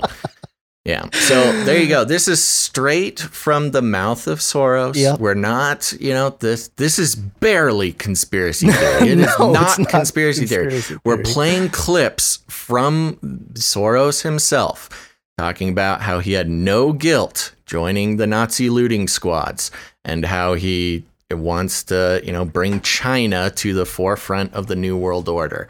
Um, so there you go. This we're, we're no conjecture. We're just playing the clips. We're just playing the clips of Tyranna, Tyrannosaurus Rex. Tyrann Tyrannosaurus. I bet Soros has a great T Rex impression. oh, he probably does. All those He's guys, got the, Kissinger. He's got the voice for it. they all. I want to. I want to be like a. Just- Not to mention they're already lizard people. Well, that's what I'm like- saying. I want to sit in a room, you know, be one of the, the the drink servers at a meeting between like all these elite guys. You know, they're all sitting around just grunting, you know, and saying "New Mhm. World Order." It would just be fantastic. Yeah, Yeah, that'd be great. Mm, so All there right, you go. So there you go. Anything else on this guy? not really. Other than Yeah, apparently I mean he there is a lot more on him. Well, there's a lot more. Yeah. like I said, and and there is some there is a real conversation that if you're waking up and seeing this sort of elite influence, there's a real conversation about how to go about exploring guys like Soros because there certainly are a, a number of things being said about this guy and um it's just best to have the clips. Best to have the documents, have the clips, have the documents, have the bills, have Yeah. the evidence. We don't need to, you don't even need to extend the conspiracy theory any farther than what he says out of his own mouth. Yeah. And there's more uh, in relation to uh, you know his support of Black Lives Matter and Yeah. uh, his goals there and all over the place. But we don't even need to get into that. Yeah. Just as you explore this thing, remember the second you say George Soros, they're going to start screaming anti-Semitism. And uh, remember, we got all these links in the show notes of canarycrynewstalk.com. Um, and they might just be good links to have around if you ever get into a conversation uh, about George Soros. Yep. And and for further homework, if anybody really wants to dig in, look at where the Open Society Foundation, his philanthropic organization, look at where he has actually funded uh, what kind of groups, what kind of movements all over the world, and you'll get a better Mhm. idea of what type of worldview uh, Soros is supporting, and and sometimes supporting both sides of things too. It's really interesting when you start looking at it. You see, you know, uh, sides that would basically, or from the public view, would be you know opposite ends of an issue or something. Sometimes the uh, he he gets both sides. So very Right. interesting Yep. to keep that in mind. But uh, yep, let's move on from the dinosaur and the lizard, the lizard person. the lizard people, look it up. look All right. look it up. All right, what else you Uh, got? Look it up. We have a um, uh, I have this jingle because it's not really Chinese news. It's actually Japanese news. From what I see in Japan, we are seeing a lot of negative news. A lot of negative news from Japan.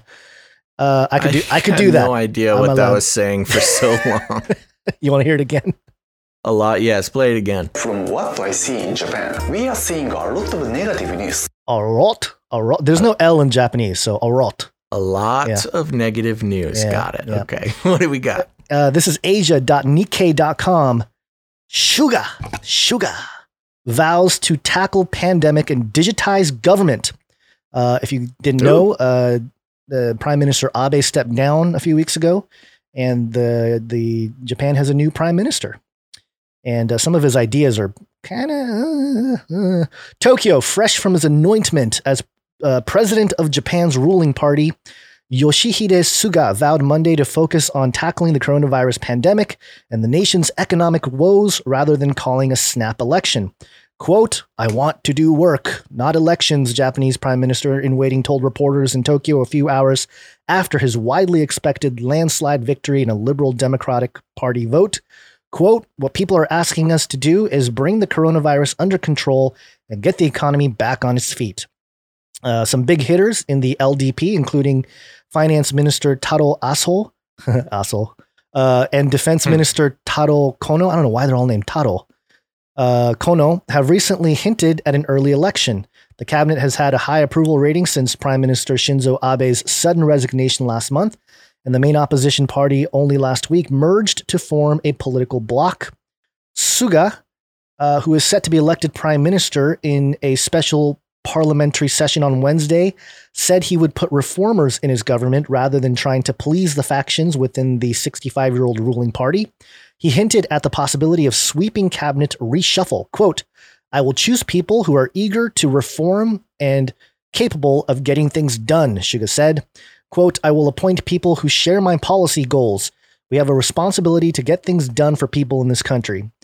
Uh, he said he will push ahead with deregulation and put an end to ministry sec, uh, sectionalism, vested interest, uh, interests, and the practice of blindly following past precedents. As part of this plan, he said he sought to bring Japan up to speed with Asian neighbors on digitization. Mm-hmm. Quote, my goal is to allow people to receive government services 24 hours a day, seven days a week, as long as they have the My Number Social Security card, Suga said. Mm-hmm. Interesting. There are a lot of old people in Japan, so I don't know how much they're going to be stoked about that. But uh, Suga, a 71 year old eighth term lower house member, is a well known policy wonk. He has said he is eager to reorganize the Ministry of Health, Labor, and Welfare, cut mobile phone bills, and consolidate regional banks after becoming Japan's prime minister. Based on his hmm. track record as chief cabinet secretary, who is in charge of coordinating government policy, and minister for internal affairs and communications, which is in charge of telecommunications policy, Suga is a reformist. But some of his views are worrying to government bigwigs and industry leaders, setting the stage for a long slog, if not outright pushback. Quote Many of the policies that have failed to advance smoothly involve multiple government offices, Suga said uh, has said, hinting at the use of political clout to force government ministries and agencies to end their isolation from each other. This remark seems directed at reorganizing the health ministry, which has often been criticized for delays in dealing with the coronavirus pandemic. Hegelian dialectic there. The health ministry is having problems coordinating with other uh, other relevant ministries, the Ministry of Economy, Trade, and Industry to alleviate the shortage of medical materials, the Ministry of Education, Culture, Sports, Science, and Technology, which oversees university hospitals, and the Ministry of Interna- uh, Internal Affairs and Communications, in charge of connecting with local municipalities.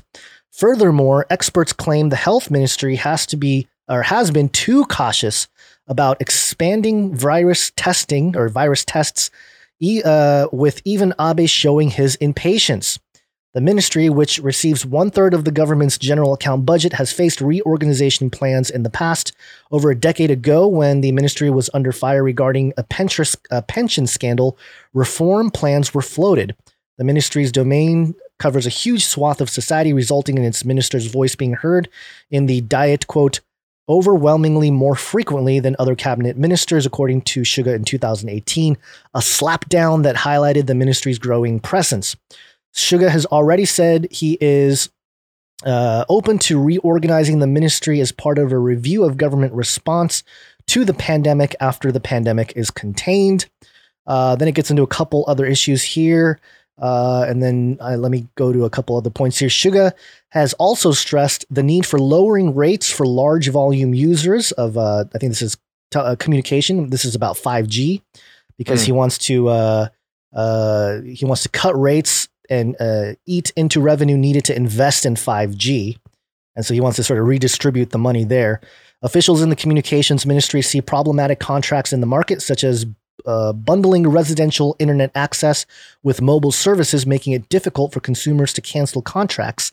To cut rates, Suga will likely speed the elimination of these service plans designed to corral customers. On the financial front, Suga is set to call for regional banks to merge. These smaller banks have been battling with a sluggish domestic economy and ultra low interest rates.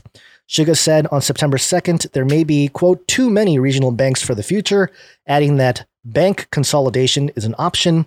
This view has gained support of the financial service agency, Japan's governmental mm. financial watchdog, which also wants to accelerate regional bank mergers. A special law will take effect in November that exempts regional banks from certain antitrust rules, a move designed to fast track consolidations. Suga was a key player in passing the law, coordinating uh, co- uh, coordinating efforts between the FSA and the Japan Fair Trade Commission to make this happen. But it's still too early to see if these efforts will push more banks to consolidate, as one senior FSA official said. "Quote: The final decisions are up to the management of each bank." And in light of the fierce competition between competing regional financial institutions, it may take more than relaxed regulations to have banks integrate. So there you go. Some uh, change in leadership in Japan. A lot of planning that surrounds digitization of government, which is part of the uh, uh, the the you know the economic reset. I'm sure, and um, uh, you know anytime you hear about consolidation of banks, I don't think it's I don't think it's a good sign for the the economy. Um, but also, uh, I think this is going to bring Japan, if his plans go into effect here, this is going to push Japan into this hyper New World Order technocracy thing that they've been prepping culturally for a long time, but the governments have kind of been sluggish in really implementing a lot of it uh, at the sort of judicial level. I think we're going to see a lot more of that uh, as uh, this guy takes takes charge. And keep in mind that um, uh, Warren Buffett recently took out all the money from U.S. companies and he put it into gold mining stocks and he put it into Japan. So he moved Mm. all of his big money to Japan. So I think they're expecting a, a kind of economic boom in Japan, obviously being suppressed since the 80s. Um, and uh, you know, there, there's there's no population growth in Japan, so I don't know what else it would be other than a robot takeover. You know, like let's let's fund all the robots that are going to take over the streets of Japan. So, uh, very Right. interesting. The idea of digitizing government and using the pandemic as the launching springboard to you know to launch into that end. So something to keep an eye on. Obviously, I have a, uh, a vested interest Yeah. being it being my uh, ethnic home country, but Sure. Uh, and I think it's a everybody has a vested interest because this is something we see a trend towards globally. Mhm. Um, but Japan just being kind of in the sweet spot of being small enough and consolidated enough to be able to pull this off before anybody else. You know? yeah, yeah. Um, with this sort of spirit of rising from the ashes, you know, of the pandemic, and you know, if if anybody could pull it off first, it would be Japan, um, versus you know. Like China, who has more control over their people, but there's like a billion people. There's a lot more people. Ja- yeah. Japan has a relatively small uh, population, and most of them are older, which means most of them are sort of less radical. Right. you know, Yeah. It's sort of a, a there's still some pride in their government and things like that that a, a lot of other countries um, struggle with with a younger population. And just keep in mind, as you become a mech guy, we reported a few Yeah. weeks ago about the giant 60 foot Japanese robot taking its first step, the giant Gundam. So uh, my my whole goal here, if you if you get uh, past some uh, you know some barriers and milestones, and you have your mech, Yeah, I'm gonna fly to Japan. I'm gonna jump in. I'm gonna be the Gundam operator, and we will fight. that thing's so slow, man. You can't. but he's huge. I'll- he will I'll step you on you like a bug, and he can fly into to alleged space. space and have a laser sword. Yeah, Yeah, yeah. he's cool. He's he's he's gonna destroy your little tusks. Yeah. So okay, there you go. Yep, there you some, go. Uh, some updates. It's really kind of a new world order beast system kind of update, but Yep. getting started in in uh, good old Japan. Yep. Um, so you'll see on our notes, Gonz, I kind of moved yeah, some I things that. around Yeah, I saw because that. of time. Yes. Yes. Thank you. So yeah. I think we should take a quick break. What do you say? Sounds like a plan.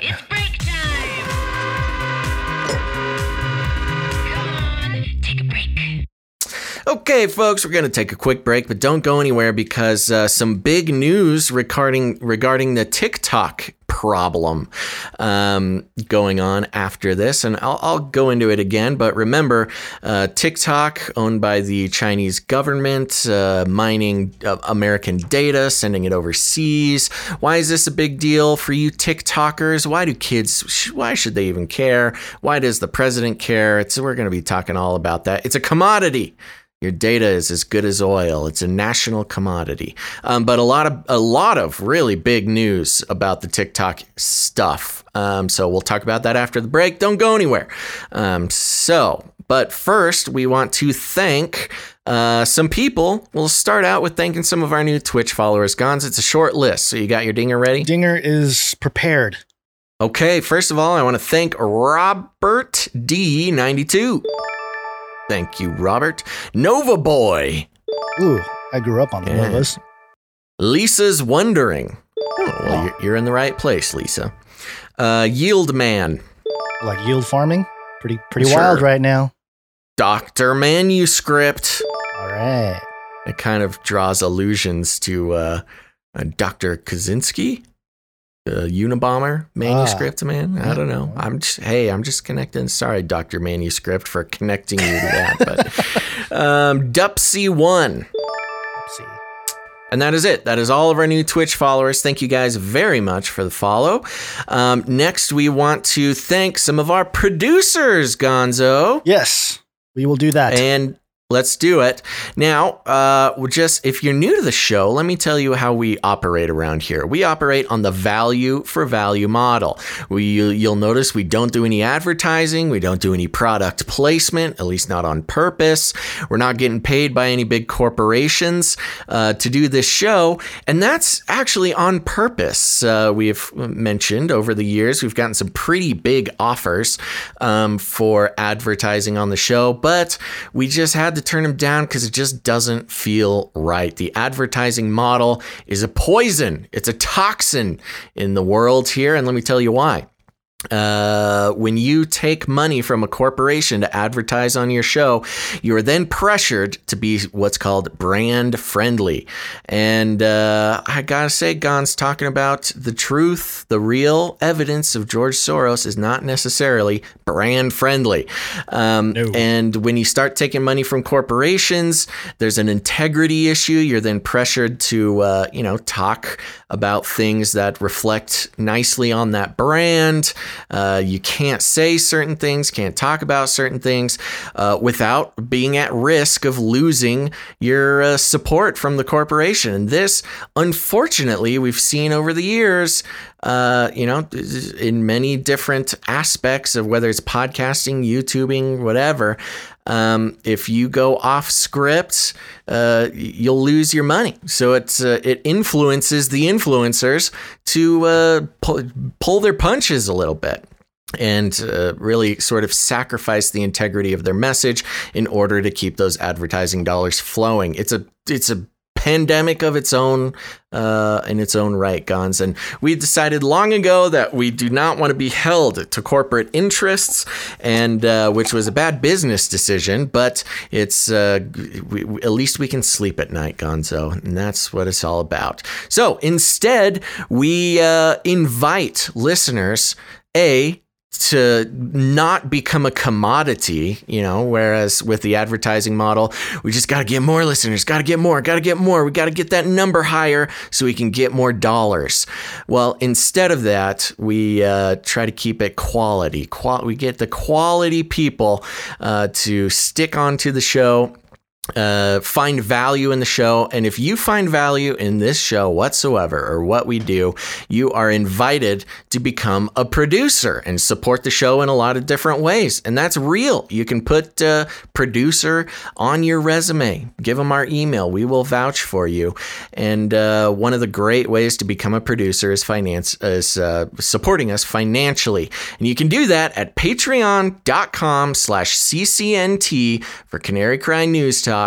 And uh, who do we got today? We've got an upgrade, another upgrade on patreon.com slash CCNT from Jan. Jan, my goodness. Thank you so much, Jan. Producer Jan uh, has been supporting us for a while. And uh, as I always say, you know, it's hard enough to get new producers to support the show. It's even harder to get people to increase their support once they're a producer. And Jan, you are the best. And uh, a round of applause from the chat today. So thank you, producer Jan, coming in again. you, Jan. I don't know what we what we'd do without you. Next, we have patreon.com slash canary cry radio, which is our other show, but you can also support us there. And we have a new producer named Brian. Thank you very much, Brian. Producer Brian. Jan and Brian, thank you for being our Patreon producers for the day. This episode 242, I think. Um, but here's the thing, folks. A lot of people don't like Patreon, and that's okay. We understand. Uh, if you don't like Patreon, we got a place for you. We have a home for you, and it's canarycryradio.com slash support. CanaryCryRadio.com slash support. There we go. CanaryCryRadio.com slash support. We've got other options, PayPal options, recurring monthly support, or if commitment is not your thing, you can make a one time donation in any amount you want. And there I go, calling it a donation again. It's b- b- producer uh, involvement in any amount. There's also cryptocurrency and all sorts of other fun ways to support the show. Gonz, who do we have coming in over there? All right. So coming in, we have, uh, let's see. First off, we have Jack coming Jack. in. Thank you, producer Thank Jack. you, Jack. Very generous. Very generous, Jack. We also have Spears Desert. Spears Desert. No, pretty Thank awesome very name. much, Spears Desert. Appreciate that, Spears Desert. And then also, uh, I see a lot of people doing cough cough in the chat. I don't know why. Cough cough 33 support dollars from Kyle. Thank you, Kyle. Thank you, Kyle, for the $33 support. Taking it back. Taking it Claiming back. it. Claiming the number. Taking it back from. Yep. Yes, that's right.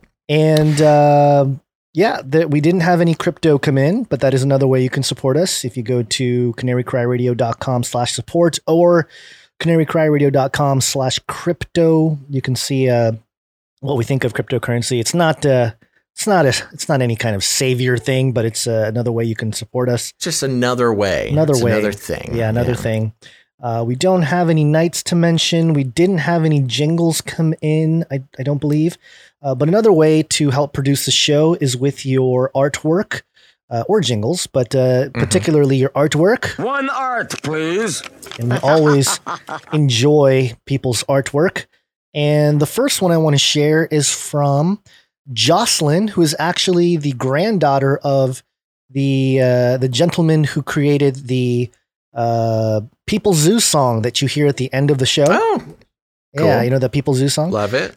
Yep. Yeah, great she- song. Jocelyn gave us this piece of art here for those of you watching. It's a picture of Basil and Gonz. Basil's wearing blue, which means he's a Democrat. I'm wearing red. I'm the Republican. Uh, it's, no, it's, don't put that no, on I'm her. kidding. I'm kidding. I'm joking. Um, but uh, it's it's a it's a picture of both of us. I you look like an anime character, Basil, with a cat on your shoulder. That's and, true. uh, I'm asking you, are you just gonna carry a cat around all the time? And you I say, yes. Yes, I am. Thank you, Jocelyn. Oh, Appreciate good. it. Yeah, Wonderful thank you very much, Jocelyn. Yes. Uh, and then we also have one from Jay Vella, prolific Oh, there we go. artist Jay Gotta Vella with uh, the style of uh, that only Jay Vella can bring in the notebook there. This is a directed energy weapon. And you have uh, the 911 there. You got the energy weapons coming down. Um, an angel with a torch, or an angel with a mask with the, a torch. some satellites beaming down. Tower Seven, the whole thing is there. So it's another Good great stuff. piece Good stuff, Jay Vela. Jay Vela. And finally, we have, of course, our prolific artist, Ali. That's Gazel and Bonds in the chat. Uh, Elon is the name of this Yeah. piece. And Elon is saying, I like Canary Cry because they like my happy pigs. Very good. Reference to the uh, Neuralink uh, event that we did a live show on a while back. And this is a great picture of Elon, um, especially because he's got his lizard person yes. eyeballs. Yes, very And, subtle. uh, very subtle. He's got his lizard eyeballs and he's got uh, some little fangs there. Yes. So, lizard person Elon, uh, Elon Musk likes Canary Cry because uh, because we're a fan of his happy pigs. These pigs are happy, I swear. Happy, happy. I know. Uh, It's so still, still go. funny. Very good. Allie. Still funny when he's like, "This is a pig, a normal pig," and then this is a pig with a Neuralink taken out. Look how happy he is. Look how happy he is. I like Yeah. uh, on the on the stream right now. The viewers will be able to see this, but there's this picture that uh, Ali made of Elon Musk, and then peeking behind the picture, peeking around is George Soros. Tyrannosaurus Rex. yes. Yeah. Oh, or- very or good. Thank you again to all of our artists. Very, Yes, yes. Very fun part of the show. Um, did you want to mention real quick about the? The producers. Yeah, I don't think we got a Um, response let's- yet. Uh, we don't. I have it here. We'll wait for the response to our question Okay. for the producers. Perfect, perfect. Uh, so uh, the person who is waiting to give us that response, there you go. We'll hit it next show. We'll hit it next show. Yep. Um, let's see here. Is that it? What do we Oh, got? I've we, uh, lost myself in cyber world yeah, here. that typical. oh, uh, reviews. reviews uh, before you do thank you to that Okay. night wind who continues to be the timestamp extraordinaire for all of the timestamps of our stories Ah, yes. appreciate that Very thank you so much very important part of the Canary Cry ecosphere. I, I don't know. know if I don't know if we give that night wind enough credit. I don't know if they feel how grateful we are, but it really is a huge help. That night wind, you are the man or woman. I don't know who you are, but thank you so much for the timestamps. And uh, if you share this episode, or even if you just want to come back to it, um, that night wind gives us timestamps that you can click on on YouTube. That'll take you directly to a topic that you want to hear, uh, so you don't have to scroll around all of the nonsense and the Tyrannosaurus Rex uh, sounds and my my great raptor impressions. You can just go directly to the topic that you want to hear. Makes it easy to share uh, on social media or with friends. That night wind. Thank you very much. all right Um, next, we got some reviews. It's review time, Gonz. And I want to remind everybody if you haven't done it yet, now is a great time to leave ratings and reviews. It helps the show out a whole bunch. Just Google uh, Canary Cry News Talk Apple Podcasts. It'll take you to the page, leave a rating and review. It's super helpful for spreading the show, letting new people find the show. It's something we have no control over. This is all you folks. So, uh, ratings and reviews helps a ton. And I want to read a few here for Canary Cry News Talk from Peter One Piper says, It's a lifestyle. Do my canary cry? It's a lifestyle. Do my algorithms read my content? Should I say something positive here to dupe it into bringing this great podcast to more listeners? LOL, asking for a friend. And the answer is yes, Peter P- One Piper. Uh, you need to say something good in the review because the algorithms use that to share it with other people. Um, and you're not duping it, you're telling the truth. truth It's truth. So there you go. Thank you very much, Peter Piper. Then we have one from 777. Jesus loves you. 777 says, God bless. Great place to grow as a Christian. Jesus loves you. God bless. Thank you very much. Thank you. Jesus loves you. Um, cause that's a, you know, sometimes we'll get some angry people saying we don't talk about Jesus enough. And I would say, we're always talking about Jesus. The context of everything that we talk about yeah the is entire in show context. The entire show is in context of scripture and prophecy and uh, the ultimate gospel message. So thank you very much. Jesus loves you. Next, we have Tinfoil Hat Man. And this is a good, good one. Longtime listeners will love this. Better than upgrading to kangaroo legs.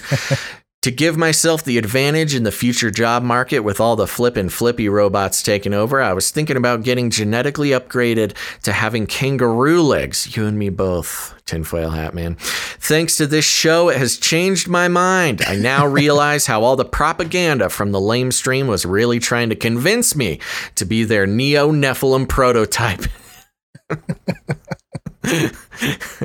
Sorry, uh, all the propaganda from the lame stream was really trying to convince me to be their Neo Nephilim prototype and to destroy my humanity. Thanks for rattling my cage. Don't be a slave to fake, embrace the real. Amen, tinfoil hat man. Yeah. Thank you very much. Love These it. are all five star reviews, by the way, so thank you for that. Fantastic. Love it. And lastly, on uh, this came in on Canary Cry Radio, our other show. Check it out if you haven't. Canary Cry Radio, different from Canary Cry News Talk.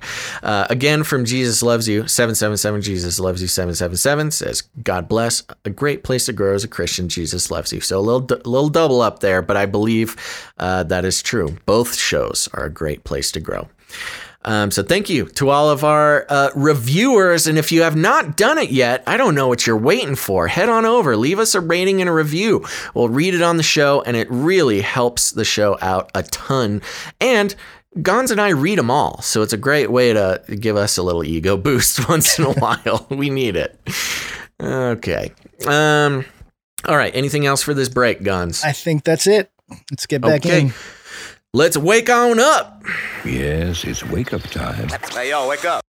Wake up, folks. Wake Here's the thing: we're gonna we're gonna get into the TikTok stuff. Gonz, you want to? I have not seen this. You want to tell me about this? Okay, so the first one, we don't have a jingle here, but uh, Yeah, we Uh, do. we do for TikTok. For this first story, Oh, what is it? What did I put there? Oh yeah, I that's don't- I right. don't wanna- Yes, ah, yes, we do have a jingle. I'm sorry. Uh, did I actually put it in here and, and ready it? I Oh, think I think we did. Other, there is no Oh, other. yeah. Like mother. So treat her right, treat her right. Come on. Gotta treat your mommies right. This is KXII.com. Denison teen goes viral after mom falls through ceiling during TikTok video. and before we jump into the TikTok story, uh, let me just play this clip. Uh, oh, hold on. Let me just when play. her a- mom made an unexpected appearance in the video. Oh my god! Okay, so what happened was, and I won't play the whole clip here because it doesn't really matter, but uh, a girl was making a TikTok video where she's singing, and uh, her mom comes through the her ceiling, falls through the ceiling. falls ceiling. through the leg, just pop right through. Oh man, mothers, man, they they put themselves in harm's way all the time. Yeah, and uh, it's you know the news report makes it a big deal or whatever, and tries to make TikTok. You know, they don't really mention how China has all of her data now, and uh, is able to Yeah. data mine all of her That that families. clip of her mother falling through the ceiling is going to be used for Chinese propaganda. Yeah, yeah, for ceiling repair. Uh, but it was it was kind of a, just a funny story there, and you know, Yeah. I, I think it's hilarious how once the mom's leg kind of pushes through the ceiling there, she just kind of hangs there, like she, I know. she doesn't you can try tell, to do anything. You can only see her leg, but you can you, it, the the shock Yeah. is palpable because she doesn't scream, she doesn't do anything.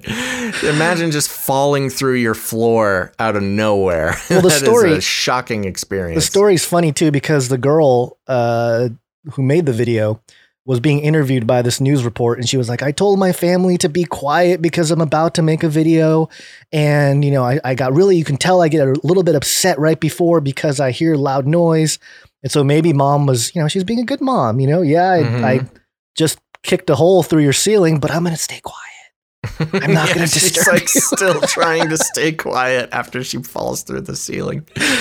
Oh, that's All right. funny. Anyway, so Yeah. that's a little setup to the uh, the TikTok story of uh, of more disturbing nature.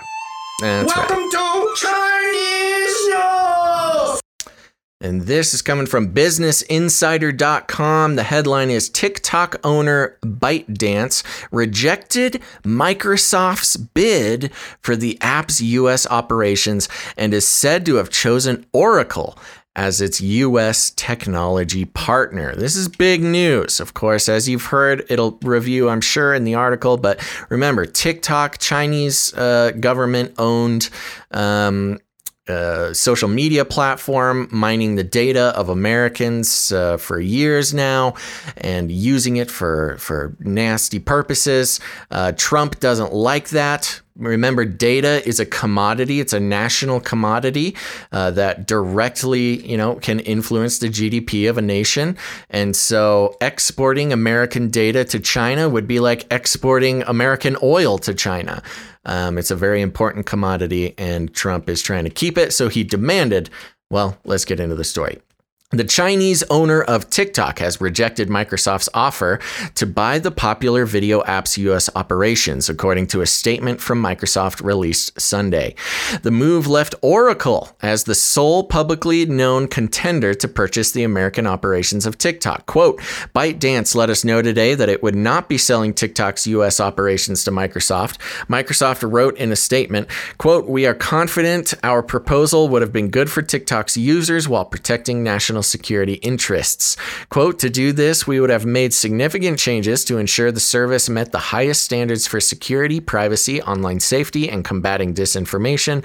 And we made these principles clear in our August statement. We look forward to seeing how the service evolves in these important areas. Now, of course, look, you're trying to buy a Chinese data mining operation. yeah. They're not going to sell it to the company who is uh, committing highest standards for security, privacy, online safety, and combating disinformation. That that goes against the whole point of what China was trying to do. So, article continues. It is unclear as to why Microsoft's bid was rejected. No, it's not. No. I just told you why. A representative from ByteDance did not immediately return Business Insider's request for comment. President Donald Trump and a group of ByteDance's U.S. investors have shown support for Oracle acquiring the U.S. operations of TikTok, as the company has close ties with the Trump administration. Sources involved in the acquisition talks uh, told the New York Times that ByteDance had named Oracle as its technology partner though the company's bid has not uh, been publicly accepted by the Chinese internet company. The Wall Street Journal and the Washington Post reported Sunday that Oracle was chosen in the deal for TikTok's American operations, and the journal said it would be named the app's trusted tech partner in the U.S. Trump first set a deadline for the acquisition of TikTok's U.S. operations for September 15th, but since then, the president has issued two cons- executive orders that appeared to extend the deadline first to September 20th and then to mid uh, November. The Journal reported Wednesday that ByteDance was in talks with the U.S. government regarding possible arrangements that would avoid a full sale of TikTok's operations in the U.S. following months of speculation about which American company would take over the app's American operations. Um, and that is the end of the article. So, uh, just to summarize there, Microsoft, of course, trying to get in on the TikTok sensation. Microsoft having, uh, you know, no direct social media uh, service of its own, you know, saw the chance to get into the biz for a with a proven company, a proven technology. Um, but instead, Oracle got in. Now, Gonz, you want to tell us a little bit of your thoughts about this? Yeah. So first off, obviously the the the data uh, mining you already kind of covered some of those aspects, but um, I have a uh, I have a wife Basil who happens to work in IT, uh-huh. and um, she is very familiar with Oracle. Yes. Uh, as both a uh, because of the applications that they offer for businesses. Uh, mm-hmm. but but let me just um, throw this little gem out there. I'm sure nobody's really talking about this part of the angle for what Oracle is involved with, but mm. uh, Oracle also provides the technology or or the uh, information technology infrastructure for CERN. Did you know this, Basil? Uh, I did not know that specifically. That does not surprise me, though. Yeah, exploration in, in the cloud. This is oracle.com slash customers uh, slash viewpoints. And it says here the European Organization for Nuclear Research, CERN, is turning to the cloud to see its IT infrastructure can become more scalable, secure, and economical to operate. And uh, so there you go. 49 petabytes of data was produced by the LHC experiment in 2016. Wow. And um, yeah, so Oracle being the uh, data uh, application layer for CERN is concerning given the fact that Mhm. they're the ones that may adopt the US partnership. This is not a full takeover, if I understand correctly, with yeah, the- TikTok. Mhm. It's not going to be a uh, hey, we The outright own- partnership, that's the scariest part about Uh, it. yeah, the partnership. Yeah, technology partner. What do you mean partner? I, I'm sure Trump is. Uh, he's going to bust out the super duper missile for this one. He's not going to be too Right. happy about this Yeah. partner talk. Yeah, and for those just to catch you up if you're not familiar with Oracle, basically Oracle is a technology company that has their hands in uh, the data uh, layer of tons of Tons, tons, huge tons. American businesses. I mean, they're ubiquitous, um, and there's a lot of different uh, you know services they provide, but um, they're sort of the the superstar in business technology right now, uh, especially for uh, big data Yeah. type companies. Yeah. Um, so it's concerning this this partnership language. You know, the whole point of this you know, Trump trying to force this sale is that we wanted to take the data mining out of the hands of the Chinese and and stop, you know, uh, exporting this commodity over to China, at least without getting paid for it. And uh, you know, this technology partnership. Now they haven't quite revealed all the details of this partnership, but I don't like that. I don't want I don't want Oracle the, the company that manages data for most of American, you know, big business, as well as CERN to be partnered with the Chinese government. This does not feel right to me. Yeah, I'm I'm discovering another Chinese logistics company that Oracle is involved with uh, directly in China called Kerry, EAS Hmm. Logistics. Yeah. Uh, so diving into deep business data using Oracle autonomous data warehouses. So yeah, I mean they're they're they're in everywhere. Oracle is all over the place. Right. And um, yeah, this is not. You know what? This is. I don't think this is like a downgrade of of TikTok. This would be like an upgrade. You're like, yes, more data management in the right. cloud. Exactly. not- what it's this partnership opposite. involve? Yeah, I don't know. Is this it- is a.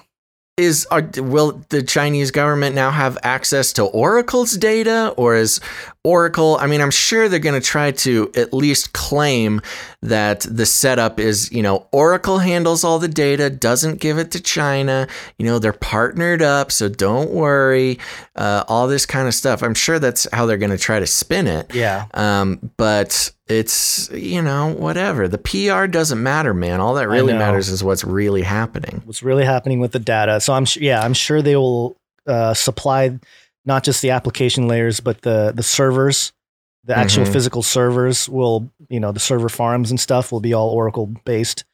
And yeah, I don't know, man. That and, and Yeah. plus, if it's a partnership, what does that mean? Like, do uh, uh do they split the data? Do they? Yeah, we do not need more no idea. partners Yeah, with no, a, is- a national enemy here. Now, uh, I'm just going to follow this link and maybe it'll expand the conversation because it kind of said something I wasn't fully aware of, which is Donald Trump's connection to Oracle. Mhm. Uh, I was claiming that Oracle, you know, has a connection to uh, the uh, Trump. Trump. administration, and it's taking me to a New York Times article, which is freezing up and nothing is happening. Oh, my entire browser is frozen now. Cool, cool, cool. I'm looking at it here. It's a TikTok bid highlights Oracle's public embrace of Trump. The tech giant stands out in Silicon Valley for its close ties to the administration, which must bless any deal for the social media app. Mhm. Uh, let's see. In March, when Trump administration ordered, oh, oh, can't read it. Can't read I it. know, Must subscribe. It's on a timer. They want Must to get us subscribed. subscribe. Uh, I know. I'm trying to browse it super quick to see what the actual connection is. Seems loose. I'm not really seeing anything. It's probably just that they're Uh, working with them, and then obviously the all the mainstream outlets are like, "Bleh, he's, Yeah, they're working a- with the Orange Man," you know. Right. Yeah. What a rec- uh oh, one of my eyeballs is falling off here. Uh oh, Uh oh, it's happening again. turning right. into a Cyclops Nephilim. Yeah. Well, we've talked about it, but you know, I've I've I I want to simultaneously catch up people who this is their first show, um, but also not. Oh, the eyeball has fully fallen off. Uh oh. Wake up, sheeple. He's gone full Illuminati. Um, oh no, you look like this I'd say it. crazy, crazy psychotic one-eyed Cyclops. This is I not. need better tape. This dollar store scotch tape is not doing the trick anymore. um, so there you go. TikTok, the the attempt of the Trump administration uh, to to uh, you know take the the data mining rights from China and, and keep it on uh, our national within American borders it seems to be a little shaky, and uh, you know, depending on the true connection between Trump and Oracle, I don't know. Maybe there's a financial aspect to that. Maybe this is a case where Trump is kind of doing something, you know, to enrich himself. I don't know. Uh, the details are not available, but this was big news. Um, and so just trying to keep everybody updated. If you got kids, you got teenagers sending their sending their all their data to China. And it's not just their videos. I It's not just the videos. It's every piece of data on their phone is getting copied and sent to China. Um, Yeah. That's the you know I see all these kids posting. I don't care if the Chinese see my videos. I hope they do. It's not about that. No, that's not what it is. Dumb kid. Come on. all right. All right, we got a couple stories left here. I'm going to go through this one very quickly because we're running a little short on time. But this is a uh, quick, uh, ready to be cyborg type of story. Are you ready to become cyborg? This is livemint.com. And the this is the uh, 10 biggest tech trends to come from talking bikes to tile TVs. Ooh. And I'm sure you would enjoy the uh, talking bike there. But the first one dinner won't get burnt. An oven, oven of the future will basically give you microwave convenience with restaurant quality and ultimate control. So it says, uh, yeah, great, fantastic. Pills will diagnose us. Yes. Yeah. Uh, you know, we have Fitbits now, but now you can just swallow a pill and it'll diagnose you. Beautiful. Not really stoked about that one. Bikes will talk back. This one I wanted to do for you Thank you. as a as a bike you- enthusiast. When you get bored on your bike, you can just have a little chat with it. Apparently, as e-bikes and scooters replace cars in the urban infrastructure, they'll offer riders info as detailed as that on car dashboards like via augmented reality, says Shabazz Stewart, founder of Oonee. One o- two O's N E E. I don't know what that is. Maker of secure bike and scooter parking pods. Bonus quote, your bike will be able to communicate with you what it needs, like if your tires are low or your gears are messed up, he said. Why does it need to talk? Why does what about just a little screen? I don't know because little screen. Let me look at it. because takeover We'll be visionaries. Oh, this one's crazy. Extreme camera technologies might be um, uh, might well be embedded in your phone, AR glasses, or even optical implants, giving you quote superhuman vision like X-rays in your eyes. Says Ramesh Raskar, founder of the Camera Culture Group at MIT. Other innovations, you could quote read a book without opening it. He said, or see through fog while you ride your talking bike home. What? So I sure. Are you ready to become cyborg? when they say reading a book without looking at it, are they just saying audiobooks? Your bike can just play an audiobook? I don't know. I don't know. I, am not. I'm not sure. Read a book without opening it. I, I don't know. It's like the means. most roundabout, weird way to just say audiobook. tile TVs. Okay, we'll eat smarter. Uh, you, you know, you and I both have struggled with giant weight. That's not giant weight, but you know, just a little overweightness. oh, I just keep growing, man. Just keep growing. I know. I I, I go up. I'm trying down. to set a record now. Oh, just great! just is that what, oh, that's why your dinosaur growl was just from Yeah. the depths of the belly, Right. the power gut.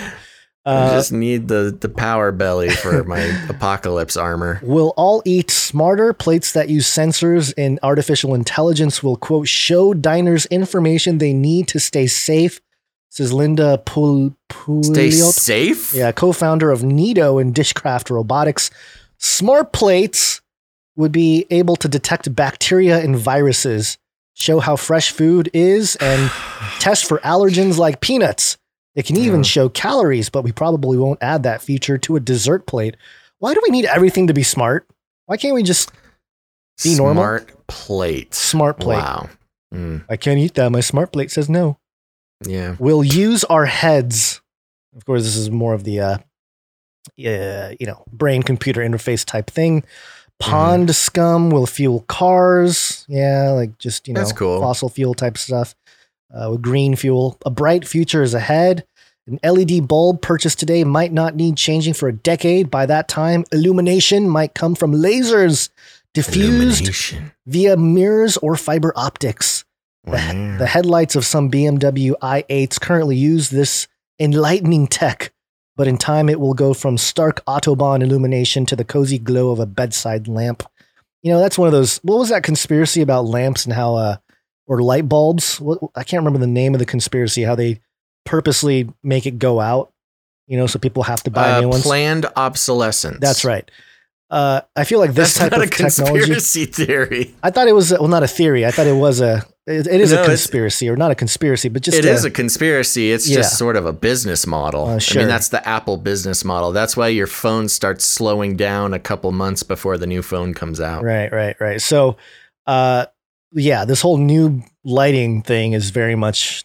You know, I, I feel like we've had this technology for years. It's just- Planned obsolescence. Yeah. Yeah. But sorry, no jetpacks. Forget zipping past traffic. Mike Hirschberg, executive director of the Vertical Flight Society, said commuters may soon be able to hop over it. He sees EVTOL's electrical vertical takeoff and landing craft or landing aircraft becoming part of the urban skyscrape as airport shuttles, emergency medical transport, and air taxis. As for the perennial dream of jetpacks, quote, too noisy and too limited of range. Although uh, I've seen some of that footage of the jetpack people, pretty pretty awesome. I know they're they're out there, man. I know, I know. So there you go. Just as a quick update there. I didn't I didn't want to spend too much time on it, but No, we always good. keep track of some of these uh, developments and what uh, what type of surveillance apparatus we're going to be putting around ourselves in the coming years here.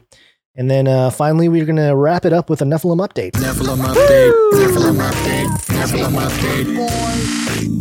And I, I was hoping to spend a little more time on this one, but I think it's it's fine. I won't read the whole thing here. But this is usatoday.com. Fact check. Online post showing giant human skeletons is an old hoax. Oh, debunked. They're trying to debunk the giants I again. know. The claim. What is this picture of a dog on this I don't know. I was trying to figure unearth. Uh, okay, so un, the the uh, there's a picture of a a dog, and uh, a cute dog, like the target dog with a rubber duck on his face. and it, it's the label here unearthed skeleton reveals dwarfism case in ancient china a human skeleton dating back around 3000 bc is providing insight into dwarfism during the neolithic period i Okay. i just i don't know i'm really lost on what the reference is here i don't know if they uploaded the wrong photo or what but uh this is a cute dog picture. I'm what are they talking about? what if the guy Chinese dwarf skeletons? I'm wondering if the guy now is like, oh shoot, picture of of Sniffy. That's suspicious, man. It's really That's weird. suspicious. And I don't know. Okay, the claim the giant human skeletons were found by the thousands and destroyed by the Smithsonian. And it goes through here. I'll read a couple paragraphs. An old hoax has resurfaced in an Instagram meme claiming that giant skeletons were found but were destroyed because, quote, having to explain the existence of these skeletons contradicted the evolution of mankind and creation. It's true. I feel like this uh this in, this didn't resurface. it's like been a thing for like years now, ever since social media became a thing. Yeah. Uh, the July 25th post by user at Conspiracy Theories, which has gained over 54,700 likes, reads, quote, Giant skeletons were found by the thousands, but most were destroyed or thrown in the ocean by the Smithsonian and Vatican. The account has not responded to USA Today's request for comment. Yeah, no kidding. Come on, account. The claim has. Dude, I would uh, USA Today hit me up. I'll give you a quote. give a quote. The one-eyed googly. We could use the PR. yeah, seriously. The claim has made its way across the internet in different variations over the years. A similar post appeared in 2015 claiming that the Supreme Court ruled that documentation of the Giants was to be declassified. Jacksonville.org Ooh. reported finding the claim to be false. A collection of photographs claiming to show the remains of giant humans also made its rounds in 2004. Snopes reported. Of course, Snopes. How did the hoax start? Yada, yada, yada. Photos and doctored photos. We know that there's doctored photos out there. So, Mhm. uh, you know, don't, don't, uh, don't think that, you know, we, we, we know that there's fake pictures out there of giants. Yeah. And uh, I like how th- there's a, they snuck in this, you know how they sneak in little ads for other articles? This one, Mhm. fact check scientists didn't create Tyrannosaurus rex embryo with chicken DNA. Uh, oh, fact check. Come on, fact check. Where did the images come from? One photo of the giant remains is a manipulated image of a 1993 dinosaur dig. Niger, Snopes found the user who shared the photo added a giant skull into the image as the original photo had I no saw the such movie. skull. You can't fact check me. I saw it. Uh, I like, I love these little fact checks here. Image doesn't show massive tornadoes. It's an edited evolution of one tornado. Another fact check: UN Agenda 21 2030 New World Order is not a real document.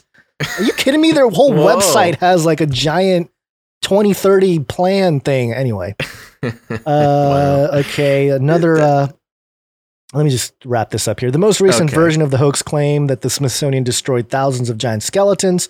In 2017, Smithsonian Magazine reported on a photo of the a photo of the Cardiff giant that people believe to be true, writing that the giant remains, quote, one of the 19th century's America's most famous hoaxes, according to scholar Michael Pettit. Uh, Blah, blah, blah. More fake news, more fake news, archaeological digs. Story appears on satire. And then uh, giant skeleton myth and religion. This is where they try to, you know, really nail people here. Ah, yeah. The discovery of large vertebrae bones were initially misinterpreted as the remains of giant humans, according to a 2017 study in historical biology. Quote, the skeletons of Cyclops and Lestrodons, misinterpretations of quaternary vertebrae as remains of the mythical giants. From there, Greek and Roman writers such as Strabo, Philostratus, Pliny, and many others interpreted the huge skeletons as bodies of the mythological giant Antaeus Cyclops and others. And I didn't know they had a study with this because that was one of the uh, points to push back on. Was like, hey, you have all these people, these like ancient Greek writers, including um, uh, I think Josephus wrote about him as well, about how they had giant skeletons on display. So I didn't realize that the historical biology uh, sector there had to do a whole debunk of that to try to, you know, poo poo any of those notions. A 2016 study that examined, quote, correlates the belief in the narrative narrative about the discovery of giant skeleton remains, found those who believed uh, believed the myths were, quote, significantly associated with greater anti-scientific attitudes, stronger New Age orientation, greater religiosity, stronger superstitious beliefs, lower openness to experience scores, which, okay, and higher neuroticism scores. Uh, Ulrich Lehner, a Warren professor of theology at the University of Notre Dame, said the problem arises when one understands the book of Genesis as a history book with, quote, literal, end quote, information. It's a book of stories conveying a theological message, and mistaking the category of a text leads to a complete misunderstanding, Lehner said to an email to USA Today. The Catholic way of reading scripture never clashes with science and reason, while the fundamentalists' reading of scripture demands sacrifice of reason. For us Catholics, however, reason and faith are always in harmony, Lehner said a Catholic therefore has no problem with either evolution or seeing the story about the giants as a myth integrated into the Bible to emphasize fall and sin, but not as a historical account. Okay, all right. Our ruling false. The claim that giant skeletons were found by the thousands and destroyed is rated false because it is not supported by our research. Thank you, USA Today. Your research has concluded that it is Our false. research. Our That's research. funny. I know. The myth has been debunked repeatedly throughout the years, and the photos of the giant skeletons have been altered. Outlets that have reported on the giant skeleton have removed the articles and published a retraction. And so uh, there you go. There's your Nephilim update. Although I am curious if they looked into the giant of Kandahar. Do you know about the giant of Kandahar? Remind me. That's the the giant uh, the military allegedly came in contact with in Oh, Afghanistan. right. Yeah, the 15 foot giant, and that that's the kind of stuff. It's it's hard to you know find hard proof, but you got people that are you know credible military people coming out and saying it. So either it's a huge psyop to try to keep the lie going that there were never any giants, uh, or it's uh, you know one of those issues that USA Today probably doesn't want to touch because it's a little too freaky out there, uh, or they might find um, you know that they have to at least consider that all this debunking was for naught.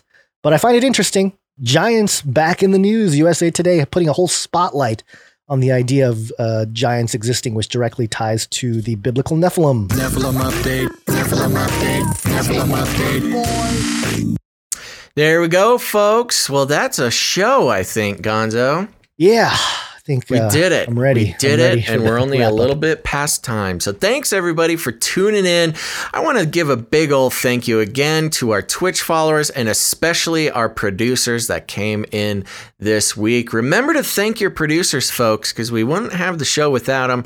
And if you need a reminder, that's Jan, Brian, Kyle, Spears Desert, and Jack. Thank you. As well as the art from Allie and Jay Vella and Jocelyn. You guys are the best. So talented. We've got the best producers in town, Gonz. Yep. Um, and so, thank you very much. If you want to become a producer, we need producers for next show.